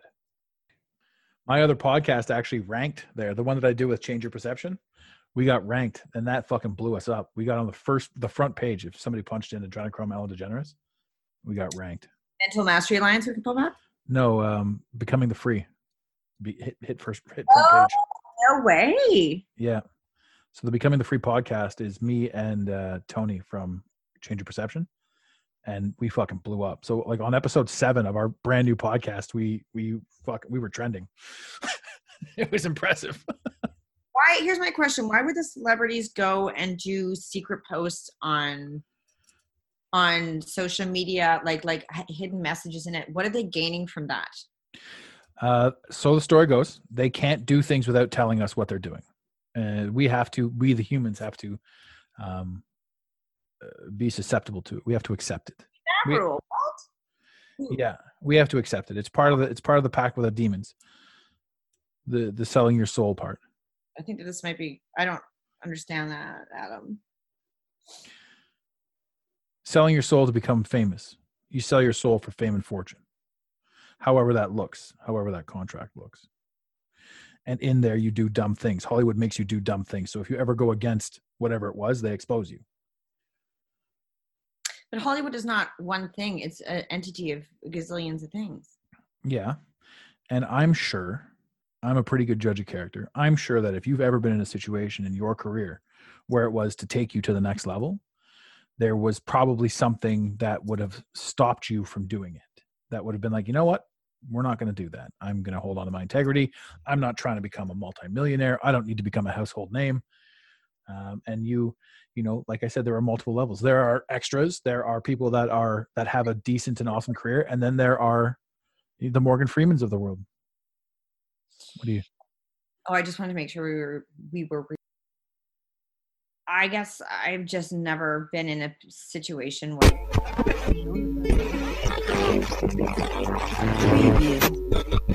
I, I, I don't do the children fearful adrenals, but I do do caffeine drinks. I really love caffeine drinks.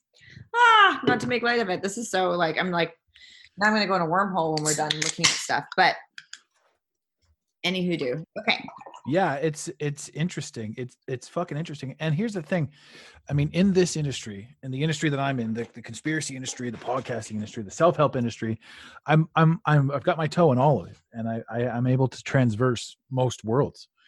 Um, my whole life. The podcast is new, relatively. Like actually putting my thoughts out there on a on a weekly basis is was an interesting jump. It was a leap. I, I went from blogging to this shit. Um, but you know, it's it's interesting because people typically want to tie this in with a negativity. I use all of this to empower people. You know, and it's weird. Like, how do you use celebrity and adrenochrome to empower people? It's like knowing that you know you've been deceived your whole life about so many things allows you to no longer live in fear, no longer live in, in and within your own limitations, no longer do any of that stuff. Like we have this, we're, we're in this position right now where we have this ability to completely reset everything we've ever known. And, and we can do that.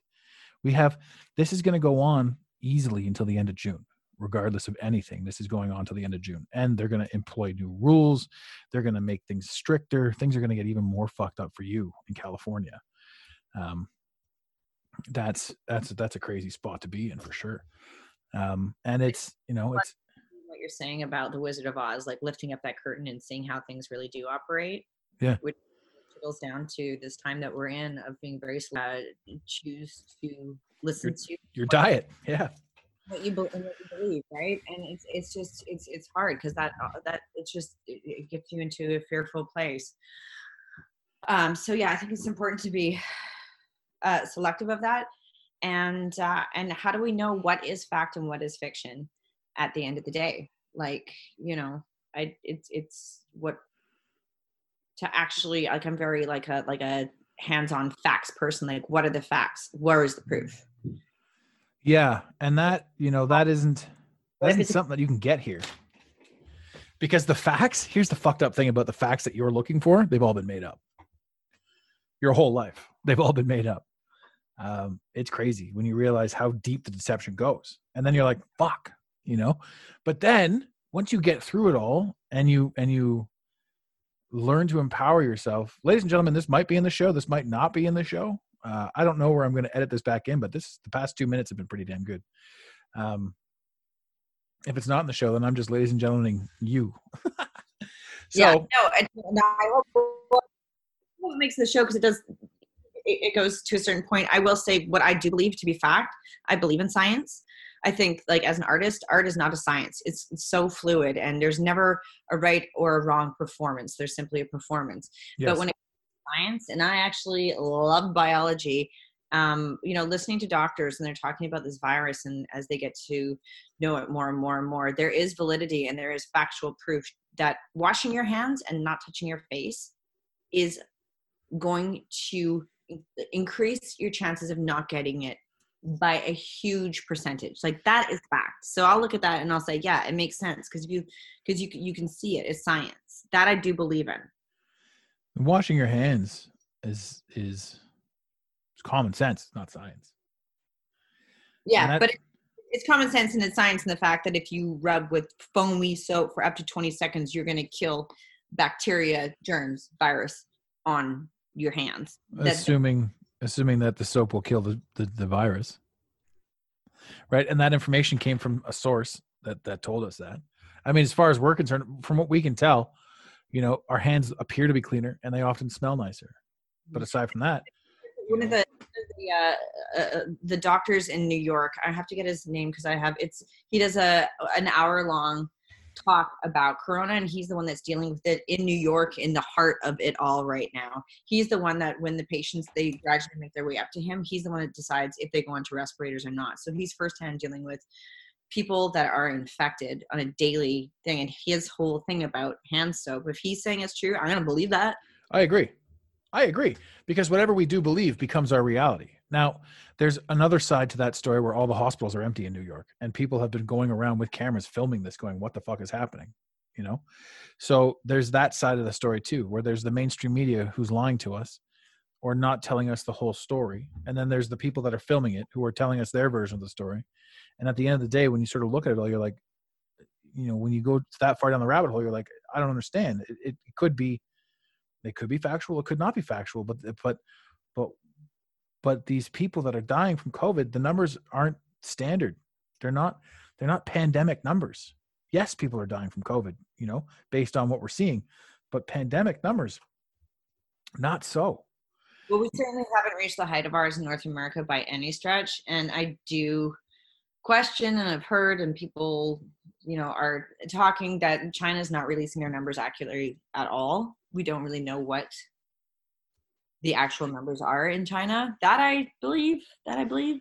well what do you think about sweden sweden doesn't sweden doesn't even give a shit they're like "Uh, we're not going to play your game sweden the country of sweden has not quarantined anybody they're like we don't we're not playing this social experiment this shutting down everything game we're not playing And how do their numbers compare to other countries? they don't have any They don't have one case of COVID in Sweden. They don't have any corona. Neither does mexico. People haven't died there from the coronavirus. that's right. You can look that up. But again it's just what you're looking up. So the information that we're taking in is askew. Nothing's wrong with sweden. Feel free to look it up. Nothing's wrong. I'll, i've got a lot of editing.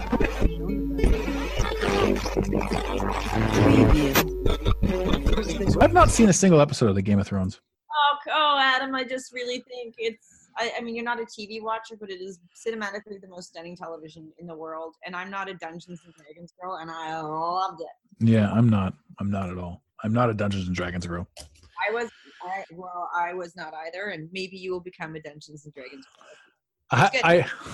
I 50 days of your quarantine, folks. If, if you want to invest into it, it's pretty great. It's pretty I'm I'm yeah I'm I'm I am you know we talked about it but I'm swamped with this stuff like because I do have these conversations with people that are like hey you know I'm going to take a look at this I'm going to look at that and like you if you're looking this stuff up you're like well I've got a rabbit hole to go down now you know and, and then you're going to start like you might you you you're terrible at messaging but we've never had to talk but if you've got questions you're like I want to know and then I'm going to I'm going to contribute because I tend to answer especially people that are closer to me so I'm like I do answer all my friends listening now you know that you're not the only ones i ignore okay even yeah oh yeah no you should see it getting back okay i'm sorry So what goes on? What uh, you know, this will probably make the show. But what goes on? And and you said I heard you earlier, and I wanted to touch on it. You said you put your phone in your pocket and you don't touch it till you come home. What's that all about? okay so i just i mean i'm a little bit ocd and i think it's a great time to be ocd um when i go out for an essential run i only take my phone with me for emergency. Like i'm not standing in lines line texting my friends taking pictures da da da because for me it's like if i've touched a shopping cart and i go to touch my phone and then i put it in my pocket that i just have an invisible thing of this like the trump calls it the not that i would ever agree with anything he says.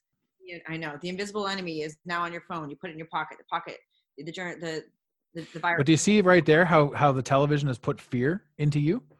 no it's science i'm just thinking about how it can be how i can avoid that science. my eyes or my face or my nose Yeah, and you know I don't want you to get sick. but I will stand 150% by the fact that like like my procedure of going out and I also am washing my groceries and I come in. I've been told that it lasts on plastic for 72 hours, on metal for 48 hours, on cardboard for and paper for 24 hours, and your clothes for three hours. So sometimes with my groceries, I'll bring them home, and if I don't need them, I will leave them in my car. I'll obviously bring in my perishables and anything that's essential that I need. Wash it off properly. It's a pain in the ass. It takes a lot of time. I'm very methodical about it. And then once I'm done and I do my final wash, I gently take my clothes off. I don't shake them and I hop in the shower. I gently take my clothes off. I don't shake them. Flip the particles and then I uh, wash my credit cards down. I wash my keys down. And so I just think it's weird when people, like on my flight coming back from Hawaii, the lady was wearing a mask and looked terrified. And two seconds later, I looked over and she had her hand on her face, touching her phone, and her mask was around her neck. And I was like, wow, that's not doing anything. Uh, No. by the way, coming back from Hawaii, I did post. Did you see my post of the um, airports in Kona, Hawaii, as well as Los Angeles in L- at LAX? It was a ghost town. Like it was eerie. I travel a lot particularly through um, LAX, and uh, I arrived at 5:30 in the morning last Sunday, and it was outside of the people on my plane, and there was not a lot of people on my flight. Uh, there was employees around. The airport was immaculately clean, and there was no one. And our bags they fired out of that carousel. It was super efficient, but it was spooky. Like it was eerie. I was walking down one of the major wings. Everything was. It was really eerie. I mean, that's. It's also. It was a great time. Knock on wood or knock on, not knock on wood, but thankfully for me to be traveling, so there wasn't a lot of exposure to other people. But uh, yeah, it's just trippy. Like it's freaky. It's weird. It it it's so weird, as a matter of fact, that it doesn't really make sense. And that's you know that's the thing. How could the small island of Hawaii get affected? You know, you were safer over there, and that's you know then then coming back. Well, You I chose to stay for the duration of my trip, so the um, I it was it was my mother and her sister, my who's 87 years old, my aunt. They we'd all agreed like things were not what they are now, and all families agreed that it was still you know okay time to travel.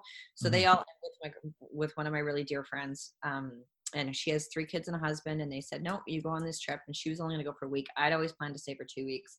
They'd all arrived before i did. I landed. We had a wonderful three days together and then it was like no we're shutting down the borders. The um during which period even though it wasn't mandated we were still social we were staying together. We weren't going out to eat we did go to a, a community market and I bought hand sanitizer from a local lady there.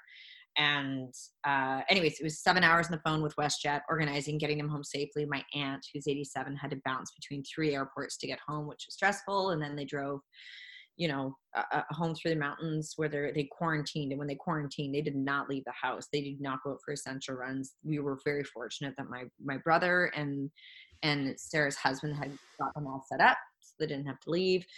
And um, and anyways, I stayed for the the the the the rest of the week in Hawaii, and it was. Were you by yourself the second the second part of the week? Yeah, yeah. which was because they closed down they closed down the national parks and the beaches in Hawaii before they did in California, which surprised me. Um, I would I would still go out for drives. I had a little jeep, and I kind of felt like Linda Hamilton in the Terminator because every at the end of the first Terminator, because everywhere I went did not have her arms. By the way, did not, but but I just felt like her because I'd be blasting my music and going up these volcanoes and like through the geography there is just incredible.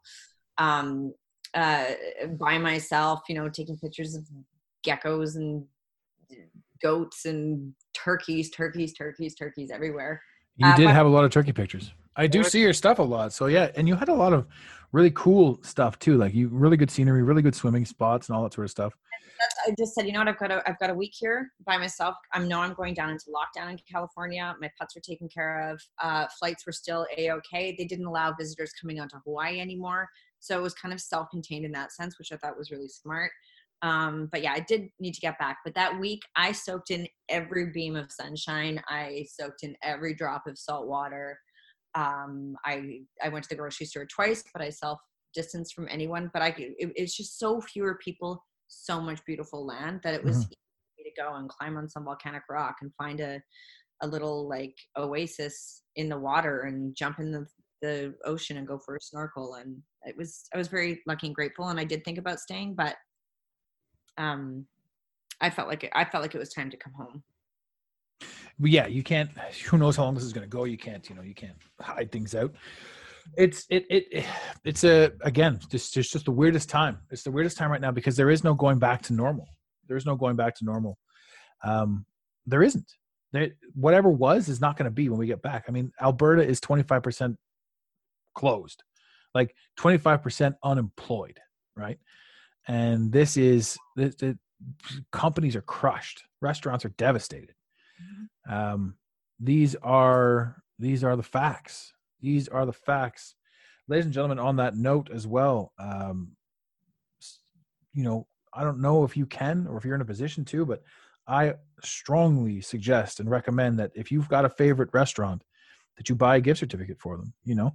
Any small piece helps. If we can you know $50 $100 whatever it is use it later. Use it later. But right now like if you've got a really place that you love they're at risk. They are at risk right now. Uh, and everybody deserves a fair shake. So here's what's going to happen you know in in in uh, moving forward uh, we adapt. We have to adapt and we have to we have to change the way we do things.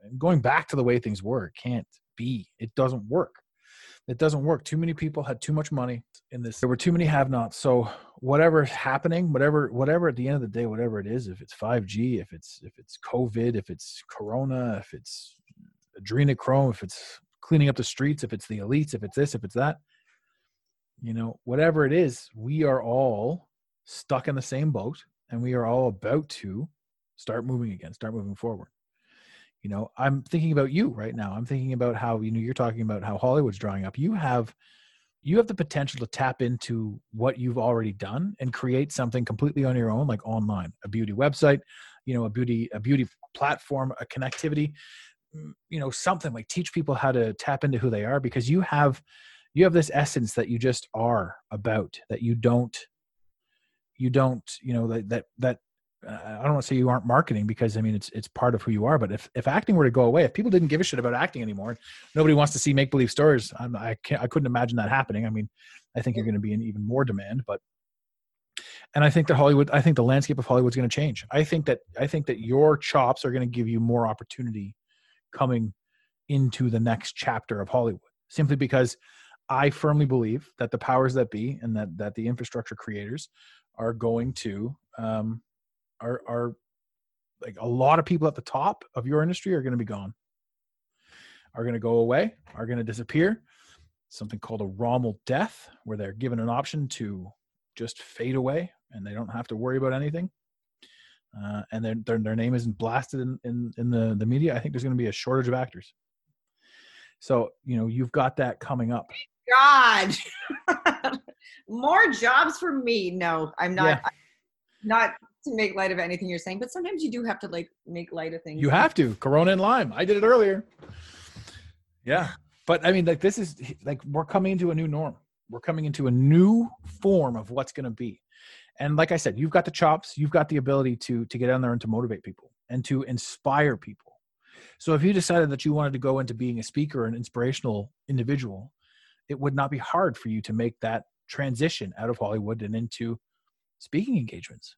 You know, and you could easily fulfill your heart by bettering those around you or anyone that comes to you and asks.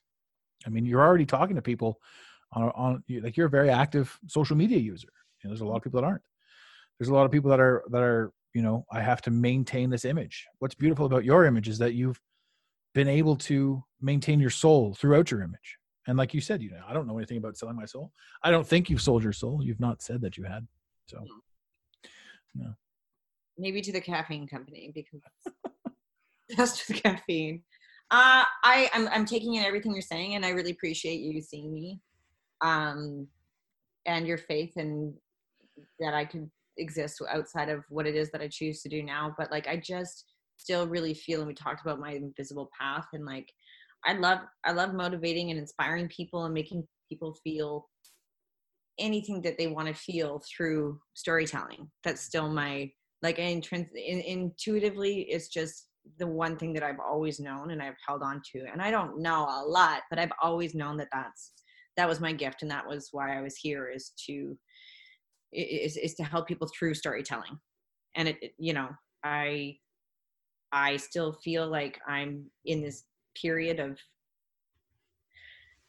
um reflection and going inward and everything that we're going through to use this time to just really uh, um, fire that up blow it out make it better make it better how how do i want to come out of this for others? How do i want to come out of this in in my work? And i don't i'm taking every everything you say and sorry to kind of be all loosey goosey about because because it's just so unknown and you say you know we're going to come out of this. We're a different world. We're going to come out of this. It's going to be different. But what is that? Like i just said to my friend the other day i'm like i just wish that i could you know be being erica and go forward in time for two years and look back at this and be like what is what is it like? What has changed? Like what do we need to know right now? But it's just my friend also described it as like it's like we're flying an airplane plane right now as we're building it. Mhm. I know, and that's why everyone's everything's turned upside down on its head and just to go back to what you were saying i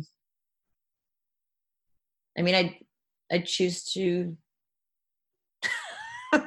i choose to keep doing what i'm doing yeah, I and I like I said, I I firmly believe that.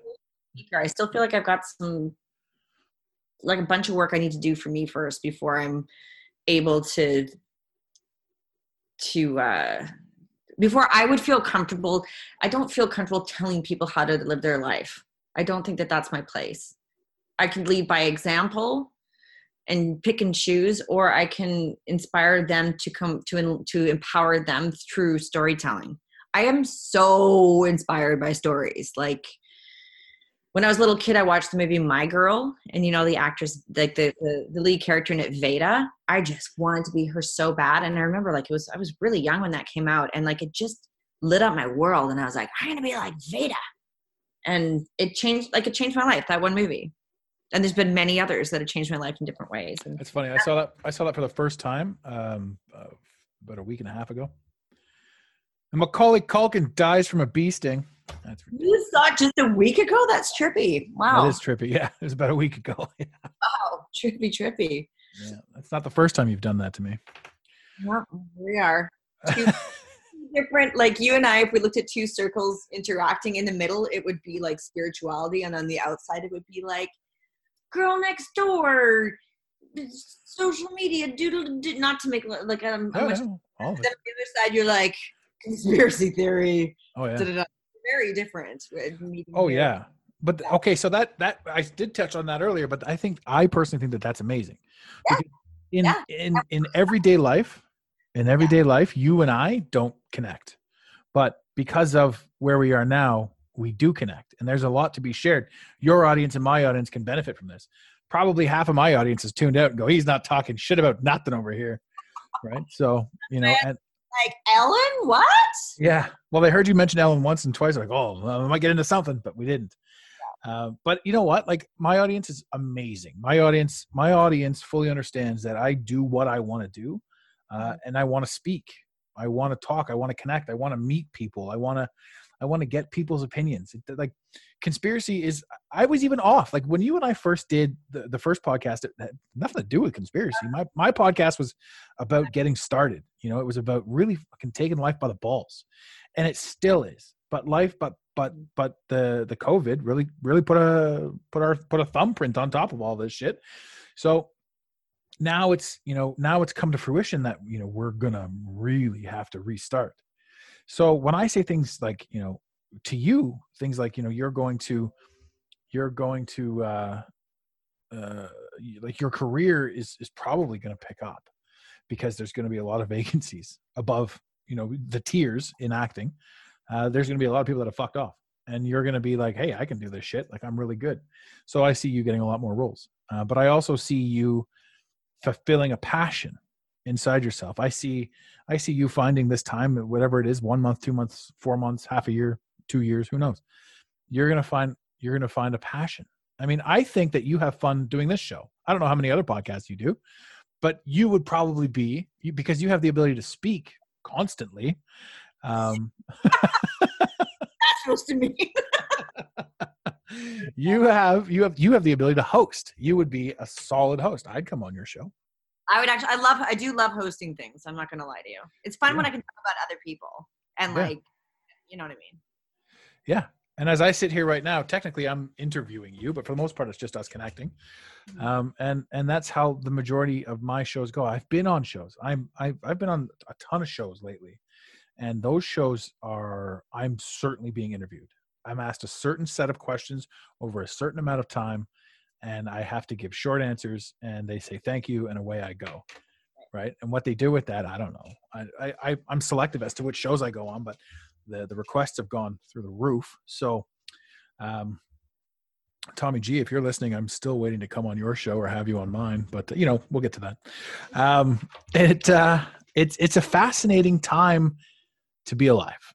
It's and people people can live in fear, but they can also live in in the abundance, the positivity, the abundance. Because And some days you can live in both, and you have to. yeah, I'm not going to take away from anyone that wants to live in fear, right? Because believe it or not, some people only function in fear. They only know how to survive if they're talking shit or if they're living in negativity.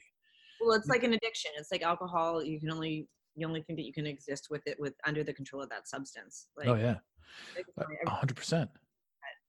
As a drinker, you no way, no way would I ever consider quitting. That's nothing wrong with alcohol, right? But that is that is that's the trick. Since you're a kid, every remember when we were growing up, and and uh, it was I think it was Labatt. Labatt had either the kokanee parties or the or the the blue light parties, where they would like whisk you away. You'd be out at a bar somewhere, and they'd take you away, and you'd go off to the mountains, or they'd fly you into a different city, and you'd go party. Right? This you and I are about the same age. This was this was back in in the late '90s, early 2000s. It was the the, the Bud Light parties, the blue light parties, uh, the kokanee parties, where you like you'd win you'd win events at a bar, and then you'd go spend a week partying with people, and you're like, all I ever wanted to do was party, yay! Right? They beat it into your head at a young age to drink. So for you to be like, everywhere. It's and then I said in, on our on our first date on our first podcast yeah, that this naked mind. Did you ever listen to it? It's, I uh, have it. I downloaded it right away, but I, I didn't listen Okay, to give it. it a go because she's really good at um like dissecting how uh fantasized and romanticized alcohol is within our society and it's like there's there's new I, I follow a bunch of non-drinking sites on instagram and it's like people uh you know they get down on you for not drinking but it's like I'm not I'm not doing it justice with with the wording, but it's like why would you celebrate putting poison in your body? And again, Mhm. I'm not soapbox telling people not to drink. You do you, but like I just know that for me, and I was a wine girl. I was like, yeah, it's wine time. It's wine o'clock. Woo doo doo. And loved it. And then I was forced, not forced into this cleanse. I agreed to do this cleanse. It was six weeks. And and I was like, hell no, I'm not giving up wine. And my girlfriend's Erin. And then I just like really noticed after six weeks, I was like, holy shit, I feel like a different person. Like I Yeah. feel like clear and clean. And I, and I love the mornings, man. No one ever regretted not drinking I've And said I- that a thousand times. right and there's and and like i just a lot of my friends and i'm still on the links with them like liking heart and things that are like it's wine o'clock and quarantine mums and drinking their mommy juice and whatever like fill your boots if it makes you happy and you can still be happy within yourself i'm not saying that but i just think especially during this time if you are prone to anxiety or depression maybe don't fuel it with booze maybe don't run for the bottle because it's it, it, it, it does not solve anything. No one's ever like, oh, I got out, went out and got wasted, and I like the next morning been like, yeah, that was a great idea. Went out and got shit faced and won the lottery. Life is good. Now I have AIDS. Good, yeah. No, it's it's true. It's true. You know, again, nobody ever said I quit drinking. My life turned to shit, and that's one of my favorite quotes. Uh, and I never intended to quit drinking. I just said detox, cleanse, doing it. Uh, I think now people are like, well, you could have one or two drinks. I'm like, yeah, I could have, but I don't. I don't. I don't need to. And I think you know, what about when I'm uh, at, a, at an all inclusive? You know, do I want to have a drink? And I could say to myself right now, no, I don't. But if I'm down there and if I'm in the moment and if there's tons of people, maybe I will. The likelihood is I won't because I know that it's poison. But I'm also not going to be like, I'll never drink again. Like, what if I do? My girlfriend had a mai tai at uh, what the hell's the name of that restaurant? We went out. We were down by the. Anyway, she she ordered a mai tai because it's Hawaiian, Hmm. and she's like, it's really good. And I totally had a sip of it, and I was like, oh, that's delicious. I didn't. I wasn't like, ah, I need more. Like the precious. I, I was like, thank God, but it was also very sugary, and I'm not a super big fan of sugar, sugar. But uh, yeah, I had a sip of it, and I was like, that's delicious. But it didn't cross my mind to. I didn't. I didn't want a full one. It's like like having a sip of it. you know when you're at the gas station and you can like you smell the gas as you're filling your car, you can smell it. And if it if it's like super potent, you can almost taste it. Um when I the I I had a sip like my my sister made a Caesar last summer and I'm 2 years now. Last summer I was 2 years sober. Uh, or drink free or however you want to call it. Saying two years sober just makes you sound like it's like a, a negative thing of oh two years sober. Oh thank I God I'm on the other side. I was like, good for you. I was like, that's awesome. Yeah, so I'm like, but I wanted it's a Caesar. It's a Caesar. Americans may not know what a Caesar is, but it's a Caesar. And I'm like, I really want that's the one drink that could get me to come back, you know?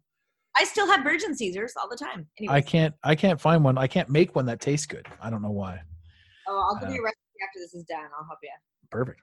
But I did so I took a sip of hers and all I could taste was the vodka above all. And it was one of those Mott's one, a ready made. So like you know that they're not over the top or anything like that. And then the the the the vodka like fumed. It was just a small sip, and the vodka just fumed inside my nasal cavity and inside my mouth, and it was all I could taste. I'm like, this is terrible. I'm tasting what what what was like the equivalent of ethanol. Yeah. not a fan. And can you not with other people? Uh, like if I if I go to a dinner party or something and my friends chatting to me, I can smell it on their breath, instantaneous. Mhm. Like it smells like alcohol. It smells like like it's very potent. Even if they're not three sheets to the wind, they're like I can I can smell. It's interesting too because so my whole life I was a smoker. Uh-huh. And when I quit alcohol, I quit cigarettes too at the same time. oh, good for you. Yeah. And um, so that's probably why it's different to me because I never tasted alcohol without nicotine. Right. So my taste buds were already shot. So now when I take a sip of something, it isn't what I remember because my taste buds are a million times better now. Interesting. Yeah, so it's different for me, but yeah, I I don't enjoy the taste of alcohol anymore, and I don't I don't I don't see the purpose of it. I don't. I look back at all the all the times that I like I got shit faced or whatever, and I thought I was having a good time. I look back now, and it's like I was a dick, you know, Yeah. or or like what what was I thinking? What was I doing? You know? yeah i mean i'm I, I definitely have had moments i was talking to my girlfriend yesterday and she said "He's still not drinking and i said yes and like her and i had so much fun in toronto when i was shooting being erica we would be like bottles of wine on the patios in the summertime in our summer dresses and had like the best time but now when i go out i just i don't i don't miss it i also have a very short shelf life when going out with people and going to dinner parties. I go and I'm like three hours is my tops, and then I just want to kind of go alone and be at home. Because because you're the- an introvert. part because after that i'm like i had the conversation i see the people we eat the food we play the game. And then i don't know or in different environments i'm like if there wasn't alcohol involved it's really not that interesting. Yeah, no, it's true, and I, I, I don't even really want to put myself in those positions because I don't, I don't care about so much stuff anymore that so many people care about, and all this fake connection over a drink and over a glass. And how was your day? And no, no, no. Granted, I have good friends, but these guys are like, you know what? Let's go out. We'll get some wings. We'll get some beer, and we'll get out of here. A couple guys, no problem. But to be out and to be social and to go and to do these things and to put on a night, I'm not doing it. I like you like you said three hours. I'm like, that's a little bit more than me. Like I'm I'm almost clocked out the minute I get in there. Uh, so it's it's an interesting it's an interesting aspect. And then when the alcohol's gone, it's like, wow, okay, you know, what about you know what about what about this? Do I want to do I want to carry over to to you know to my sober life? What part of the socializing do I want? And I don't want to. We talked about this too in the first episode that you and I did. The uh the dating. You know, I don't I don't want to date. I don't want to meet useless people. I don't want to talk to somebody's ego. I want to connect with somebody, and I can't connect with people because their image is who shows up to a meeting. And I'm not interested in meeting your image. I'm not interested in meeting who you think I want you to be. I'm interested in meeting who you are. So, you know, talking to people and connecting with people and my friends, I love my friends dearly, but you don't date your friends, you know? So it's like, yeah, I'm kind of in a, an interesting limbo spot where, you know, everything prior to is, you know, our whole lives are, you know, find somebody, find somebody to, to uh, complete you as it were. And sort of the more you go into yourself, the more you realize you absolutely have to complete yourself. before- that's so much like so so so so so much Yeah. And that's, you know, people say, you know, why do marriages and why do these things keep breaking up? It's because you've never worked on yourself. You're bringing in your own insecurities and projecting them onto your partner. And for me, I don't, you know, I don't have the time for that. So it's like I'm 40 years old, you know, and and and I'm to be I'm going to be figuring it out, you know. you know, and and it doesn't even bother me anymore cuz it's like all the shit that I was doing before was was was meaningless and and and very much ego driven to the point where it's like you know i don't i don't fight with people. I don't have any desire to fight to raise my voice. I don't how you talk to me now this is basically how i live my life. I don't really get overly animated because i want to put my neighbor above you and see if that would change. I'd have a conversation with him i'd ask him i see if you if you if, if i came to visit you say i was spending a week at your house i'd have conversations with your neighbor and i'd get inside his head and i'd ask him why he's being a dick. And i would i would probably pull out of him his own problems because it's not about you it's about him. Whatever it is. It, it is a thousand percent but some people some people you just can't do that with. Some people you can't reach. They don't want to be reached. And that's when you have to kind of like you remind me of the the guns n' roses song and that's when you have a fucking dance party in your living room play the music. Oh yeah and also you're too close to the situation right? Obviously you've been dealing with this for eight years. A you see i nip this shit in the butt i like I, I get it right away but that's just my personality. I'm like if you're doing something that i don't like i leave. I'm happy to leave. If i can't leave we address the situation. Yeah. and you can't leave your house. Right now it's a quarantine. You should No. know. Be safe. Yeah. Yes do not leave the, yeah. It's a matter of time before people start going crazy which is going to be entertaining in and of its own right. I'm personally i'm okay with it. I mean i'm an omnivert so i have to when i was drinking it was no problem to be out.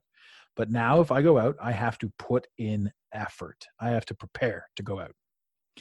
I feel that way right now when I go out and I'm like, okay, I have to go to the grocery store. I'm like, it, it's like mentally and everything. It's like it's a it's a it's a mission because I, I think that there's really protocol that I follow because I don't want to get it and I don't want to give it to anyone. The biggest reason why I don't want to get it is because I don't. There's a lot of 70 and 80 year olds in our building that I don't want to be responsible for potentially killing. killing Um, well if you congregating out there because our HOA board has not they've closed the pool down in the gym but they don't they didn't take away the tables and chairs there so in defiance a lot of these people are like you know, and call it ignorance, call it what you will. I'm trying to have compassion, but it's frustrating when we're locked in here. And these, like, there's probably six or seven of them that go and sit out by these chairs in the half ass attempt to social distance.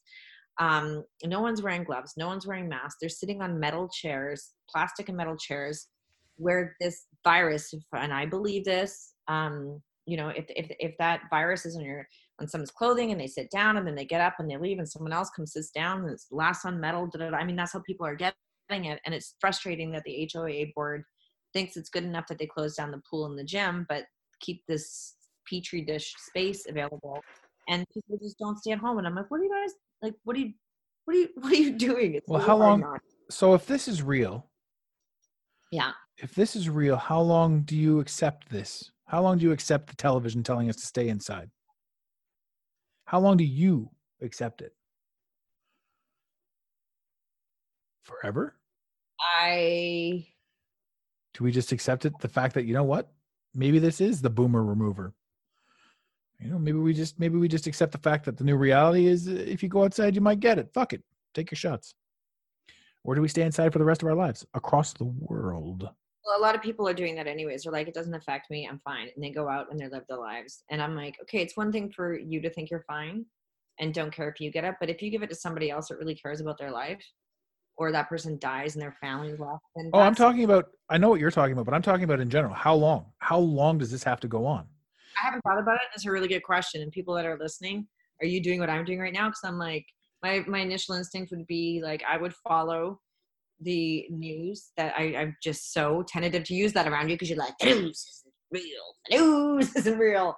But like, news I, isn't I, real. I would go out when then when the authorities that be Big Brother tells us that it is that it's safe to go out and and following whatever mandates that they give us because also with billions of people in the world you have to there has to be a certain amount of protocol we can't just be like I'm going to do whatever I want in times like this. So I would follow I would I would follow the news and I would also do what my family and friends and I all decided was safe. And we were thinking like my friend and I were thinking the other day when say they hit a date and they're like, "Okay, you guys, June 5th, it's over, go out." I think that there will be a certain percent of the population that'll spring from the doors in their bikinis and go running to the beach and lick all the mm, public benches and you know it's and, gather in hundreds and rave and have sex and it'll be wonderful. And then i think that there'll be the other percentage that's like you know what? I'm going to go out but i'm still going to take precautions and and wear masks and and limit my exposure. And then there's going to be people that are like staying inside that are like i am never leaving this house for the rest of my life. There's going to be a second wave. There's going to be a third wave. They're all going to die off and i'm going to be fine and i'm going to sit in here because i'm I, I think that there'll be a lot of different ones because I actually nobody know like how are we gonna come where where's the magic date? What is the what like i don't know how this is going to play out and that's why it's so trippy is people's like when am i going to go back to work? When are the kids going to be able to go back to school? When can i go and get my makeup from mac? When can i be able to go and visit my terminally ill friend at the hospital? I who knows? I don't know. When can i travel again? When can life go back to normal? And i do agree with what you said that normal it's not never going to be normal again. Even my mother she's like you know the air in the world is forever changed. And my father who's 78 he's like i've never in my lifetime and obviously yours experienced something like this. Like it's really it's impacted every single person in this world and it's such a pivotal time right now for us is in humanity is you know our, our global shift in what we're doing. And with all this energy it's it can be beautiful and it can be terrifying and and you know i do love more than ever though like all the global meditators the world and all the woo woo people and the peace love and happiness. People are actually like people that are nine that are like you know work work work related and stuff are actually taking a stop like a second to pause because you have to like you literally have to stop and think because everyone is affected by this. And it it has allowed us to all really touch base with our humanity again to um to a big extent i believe. And and uh can i just can i read something to your viewers? You sure can. And i wanted to say again on that that it, it it's remarkable that that is my biggest takeaway from this is that we've got the ability to touch base with our humanity. Yeah. And and work life isn't fucking go to work pay your taxes go home eat your food get fat fuck your wife go to bed be dead in the morning or husband depending on how crass you want to be you know i'm not going to disclude anybody on anything on this uh, or goat i mean if that's your thing too whatever you know well, no, bestiality. Let's not go there. Let's not go there. You're too. No. I love that you you're really busy during this time because a lot of people that do fall into the pattern. I think routine is a very human thing. We really rely on routine to keep us um, sound insane in a lot of respects. And a lot of people love routine. I like I like routine. It doesn't mean that I'm square. It's like a human thing. But I do like that you're busy now because there's a lot of people that they don't have these big careers or whatever, and they're like, you know what? This time is making me realize that there's more to life, more to what I want to be doing. So I those are actually the people that are coming to me the people that are career men i've been i've been at ford for so many years. I've been this i've been that. And you know i've made my money. Like these are the people that have they've made their money they've made their investments they've done this they've done that. And they're going like what the fuck else? What else can i do? What can i do now? And people that have been following me forever like i've been following you since 2015 you know i've been on your facebook i've been on your instagram nah, nah, nah. Uh, i'm reaching out to you. And and these are the people these are the people the corporate people are like there's more. There's more. And you've been preaching there's more for years. And now i see that there's more. So this right now is a grand awakening and people are seeing there's more. And yes i'm going to have a, a, an entertaining view of all of this. And yes i'm going to be uh, humorous in this too because i mean there's no point in not and there's no point in getting offended. There's no point in getting offended anymore because we're fucking all in this. We are all in this. So if you want to get offended man that's your problem. Nobody's listening to that horn anymore. If i talk about having sex with your goat and if you can't take that as a joke like no, got no. There's no go fucking. Okay, don't fuck the goat. reminds me of that reminds me of that joke eh? did i ever tell you that the johnny johnny the pier builder Yeah. No, give it to us. Come on, give it to guy us. sits down at the bar guy sits down at the bar and, and the fella at the end of the bar leans over and says ah, see that pier out there i built that pier with my own two hands the guy says hey that's impressive and he taps the bar and he goes this bar right here the whole thing says i built this whole bar with my own two hands. The guy says that's awesome. He says do you think they call me johnny the bar builder? Do you think they call me johnny the pier builder? No. But you fuck one goat. Oh dear. I think I said that twice in the podcast now. So Adam, if things go sideways for you, I think that maybe like stand-up comedy might be a really good avenue for you. I've been funny. I've been funny in the past. Funny thing about being funny, when I was drinking and all that sort of stuff, when I was living that life before I was kind of like, you know, preparing myself to wake up a little bit. Uh, my sarcasm was my my charm, to which I thought was funny. My sarcasm and my wit was quite debonair.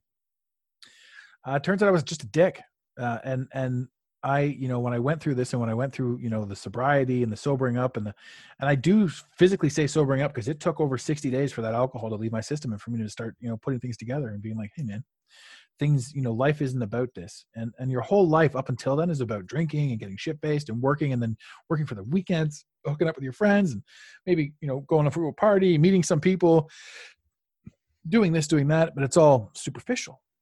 And and the funny thing is, you know, when I I lost my ability to speak, I lost my ability to communicate. I I lost my self confidence. I lost everything. This all you know was part and parcel too with um, the sciatica. I was bedridden for about a year.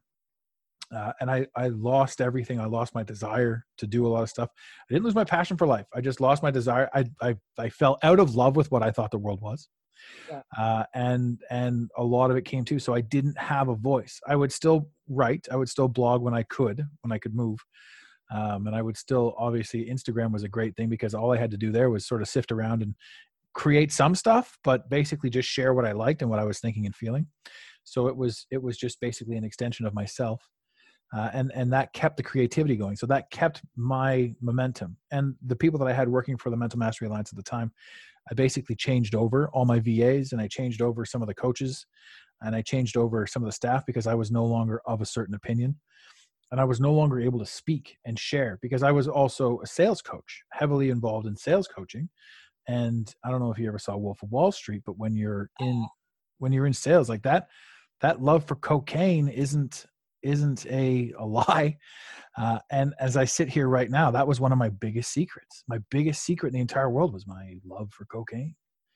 Uh, and I'm at a point in my life right now where I can openly talk about that on a podcast with an audience of 1,500 and growing. Um, you know, constantly growing. I mean, certain episodes are through the roof, but the average audience size is just beautifully growing and chugging along because I come from chaos.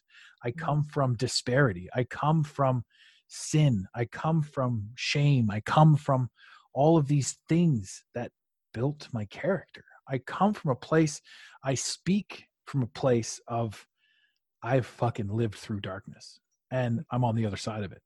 And it took me a long time to get my voice back. It took me a long time to create what I wanted to create and to be proud of what I was creating. Um, and the sales, the sales coaching was easy because you go in there and, like you said, science is science. You know how to sell. You know what you have to say to people. It's just people are a science. You just go in there and you get it done, and the numbers come and the cash comes and you got all the money in the world. And and no, you didn't have to work hard for it. You don't really have any value for it, and you you don't have any value for yourself, and you just keep beating yourself up, beating yourself up, uh, and and you sort of go from there. I don't know where I was going with this, but uh, I got on a tangent. But yeah, I mean, I really don't know where I was going with that. But hey, you know, I'm at the point now where communication is key, where you where you can you can accept all the negatives. The only thing that we learn in life is that negatives teach us how to live. We very rarely learn from our our, our winning. We always learn from our losses and the negatives and the terrible things that we've done in the past, the terrible things that have happened to us in the past. and that's why I love like when you're in dark, negative, weird times, you're growing, you're changing, you're learning. You might not see it right now, but if you're in, you know, peaks and valleys, if you're in a valley, you're undergoing some serious reconstruction mm-hmm. and to be as good to yourself and, and give yourself that time.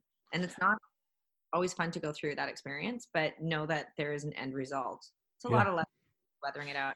I Oh, would yeah. love you um bear with me I, I i posted it it is deepak chopra posted it and this is attributed to dr Dhruv chauhan and i hope i'm not butchering his name uh it's not too long here it just says we fell asleep in one world and woke up in another suddenly disney is out of magic paris is no longer romantic new york doesn't stand up anymore the chinese wall is no longer a fortress and mecca is empty Hugs and kisses suddenly become weapons, and not visiting parents and friends becomes an act of love. Suddenly, you realize the power, beauty, and money are worthless, and you can't get the oxygen you're fighting for. The world continues its life, and it is beautiful. It only puts humans in cages. I think it's sending us a message. You are not necessary. The air, earth, water, and sky is fine without you. Um, the sky without you are fine. When you come back, remember that you are my guests, not my masters. And it just, I screwed up in the language there because it just makes me very emotional. That last bit the air, earth, water, and sky without you are fine. When you come back, remember that you are my guests, not my masters. I just think it's so beautiful. And like, I don't know, man, the earth lives on, nature lives on. I love what's happening in the Venice canals where they can like see the bottoms of them and I mean, is it true or is it not true that dolphins are flourishing there? But they're seeing all kinds of wildlife in places they've never seen it, and there's a part of that is that's really beautiful that I think worldwide people are also connecting to to see when we actually go inside and let let the earth and the environment exist without us. And not to say we're not still raping and pillaging it and all kinds of different ways, especially with fucking toilet paper and Amazon delivering boxes everywhere and all this. Oh, anyways, um, but just to see like what happens and to be able to go for a walk and see for miles and miles and miles and not have a human around it's kind of beautiful guys like i just It's, It's a- remarkably beautiful. And it's one of the things that, regardless of anything, anyone that wants to live in any fear of what am I going to do about my job? What am I going to do about this? What am I going to do about that? The fear that that brings is self induced. And the beauty, like you talked about the dolphins, you know, I'm already noticing that the skies are clear. The, the skies are a lot clearer out here, you know, Awesome. it's, and I live right under the, uh, the Toronto uh, International Airport, not Oh. right under it. Like I'm not, you know, living in under a bridge somewhere um, but I'm I'm on the I'm on the um, what's the word I'm looking? I'm in a lane, right? So the, the planes are constantly going over my house, and you get used to it. You get used to it so much that you don't even think about it. But there's constantly you look up in the sky. There's constantly at any given time like ten planes you can see. Um, they don't exist anymore. They're not there. Uh, so the beauty is the world will go on. And what I mean by you know, there's nothing we can do about what's going on per se. We are where we are. we listened to the television, the television put us in here. We don't know what the truth is. We know that the numbers of COVID are a bit askew. We know that there's theory of 5G, there's theory of fucking your industry trying to kill everyone. There's theory of all kinds of crazy shit. There's there's theory of fucking everything, right? We don't know. But here's the thing: we wouldn't, if any one of those things were were handed to us as factual, Mhm. the world as a whole wouldn't be able to handle it. Like you read the stuff on Tom or Tom Hanks's thing. If it were if it were true, if Tom Hanks came on television and said, "Listen, this is all true. Uh, this is what I've been doing lately, uh, and here are some here's some pictures uh, of me doing it," people be like, "Whatever, it's not true. I can't handle this. I can't accept this." So there's no way that we would even be able to accept a truth of that magnitude handed to us after the deception of the lie for so long. So knowing that in any way, shape, or form or any capacity, we are not able to deduce whether this is a good or a bad thing. Staying inside, staying away from staying this, it's not what we want, so we hate it. But at the same time, thousands and thousands and millions of people have said, I wish I had more time. Well, now you do. Right. So right? the collective the collective like people wish for it you know we don't know how it's going to show up but people wish for it and we don't know if this is good we don't know like you said your show if you think about being erica as a microcosm of the entire world your show was written in its entirety probably before you were even cast right so the last season i think you said They have a they have they'll have a rough arc, but they do write it as it goes. They yeah. well They obviously they, they tie things in they go. They Yeah. wrote- but go ahead. Yeah.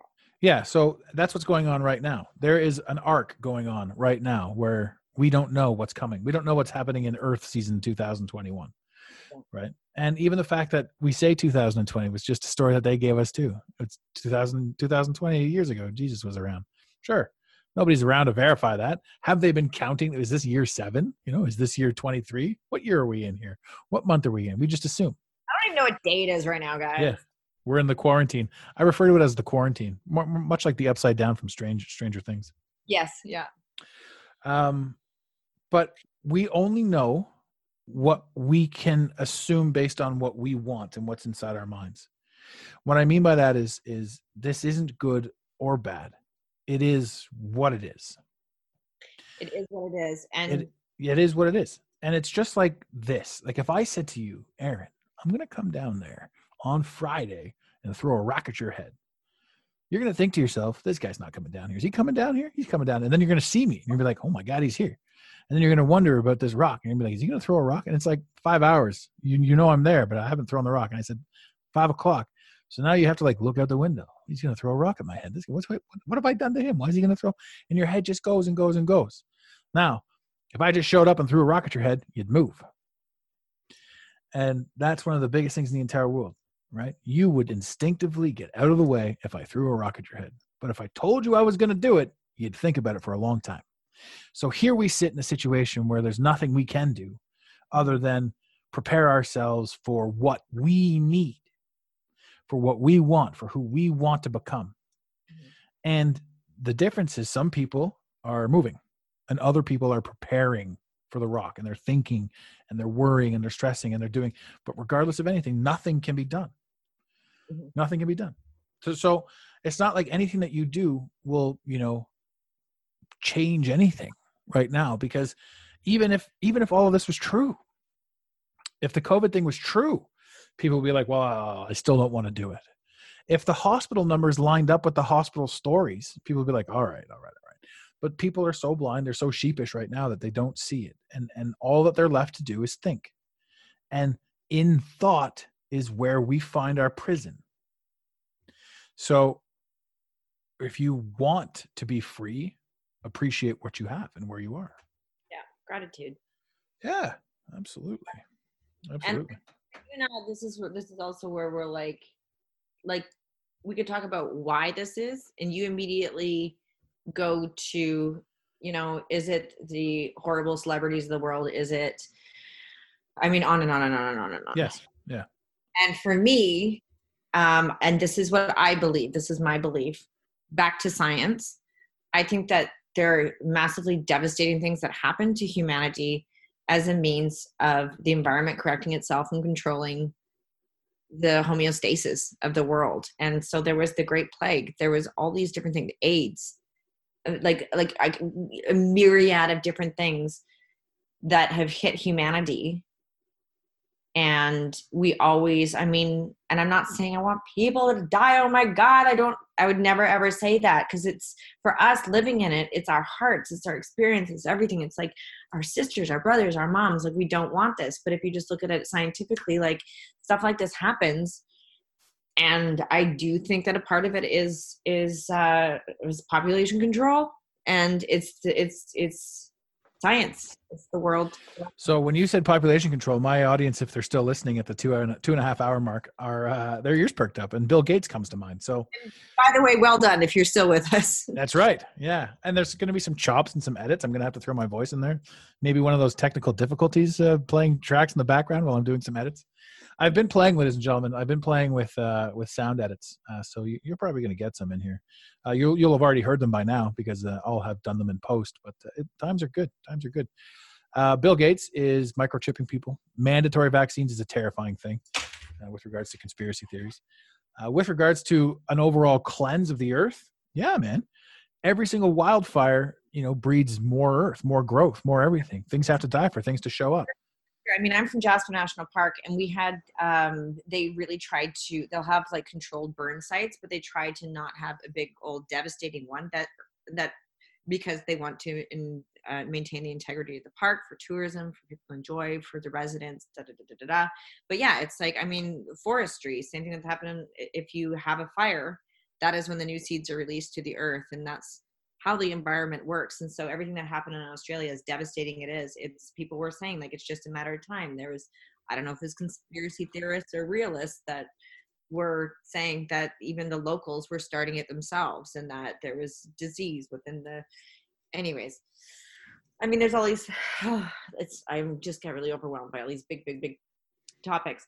Um, Didn't expect this on a Tuesday, did you? Pine beetle in Jasper National Park has completely eroded the park now. When you go to the park, it's like it's it's all red. It's red. It's not green anymore, and it's just going to be a matter of time until the whole thing burns, and we're going to have to wait decades for these big beautiful forests to come in and it's devastating what happens to the animals habitat and for the residents and for the people that want to go enjoy the park and be in this beautiful mecca of nature um, but that's the way that the science like the environment works that it's, it's only our ego that says anything different yeah. Yeah. That there has to be you know beauty comes from beauty comes from destruction on every on everything. We can't learn unless we destroy ourselves. You know that's where the, that's where the, the majority of growth comes from. Are you drinking a caesar? Is that what that is? That what that was no, it's uh this is my guac drink. I told you. I could have swore it was red. I swear to god you pulled you had a red one or something like that. No it has uh it's, oh i see. it's like that, orange it's very viscous. It's got tons of caffeine which i probably should not have this much in a day, but that's fine. Um, yeah, guac. Oh, mind. Did your mind ever just? I mean, every time I talk to you, I'm like, ah, my mind is exhausted. Yeah, you're probably done. Uh, I will wrap it up. We're, obviously, we're going to have you back. Uh, there's no way in hell that we won't. Uh, you are becoming a rapid fan favorite. So I'm going to say this, and I will sign off. Do you have? Do you want to sign off? Is there anything you want to say before you sign off? Uh, I, I just want to say that you know whoever's listening to this, a thank you if you made it this far, you deserve an award, and, hey, hey. and thank you Adam for everything that you put out there and for um, connecting with me and uh, enlightening me on certain things and introducing me to things that are I don't know how I feel about yet. Yeah, there's a lot. There's a lot coming down there. You've got time now. You got time to look into things, though. I certainly do, and you know, and challenging me, and to everyone out there listening, I just, you know, I sincerely, sincerely from the bottom of my heart, I just am sending you love, and I know that's peace, love, and hippie, but I, I really am. We are truly all in this together. It's scary, and know that you're not alone in it, and and uh, to really um, stay in love. Stay in love. Empower each other, for sure. Yeah. Ladies and gentlemen, I will say this then. Uh, I've had a lot of fun today and a lot of conversation, and I'm going to go into a lot of editing, which by the time you hear me say that I'm going into a lot of editing will have already been done. Um, so uh, I guess the final thought here is uh, about Erin's eyebrows. I still think that they're the absolute best in all of Hollywood. And on that note, ladies and gentlemen, in the infamous words of Red Green, keep your stick on the ice. Thank you for listening to today's Mental Mastery Alliance podcast. Let the team know you're listening by using the hashtag MMA and Mental Mastery Alliance. Want more motivation? Be sure to follow online on Instagram at Mental Mastery Alliance and on Facebook at Mental Mastery Alliance. And remember, your perception creates your reality. Make it a great day. You got it, Pontiac.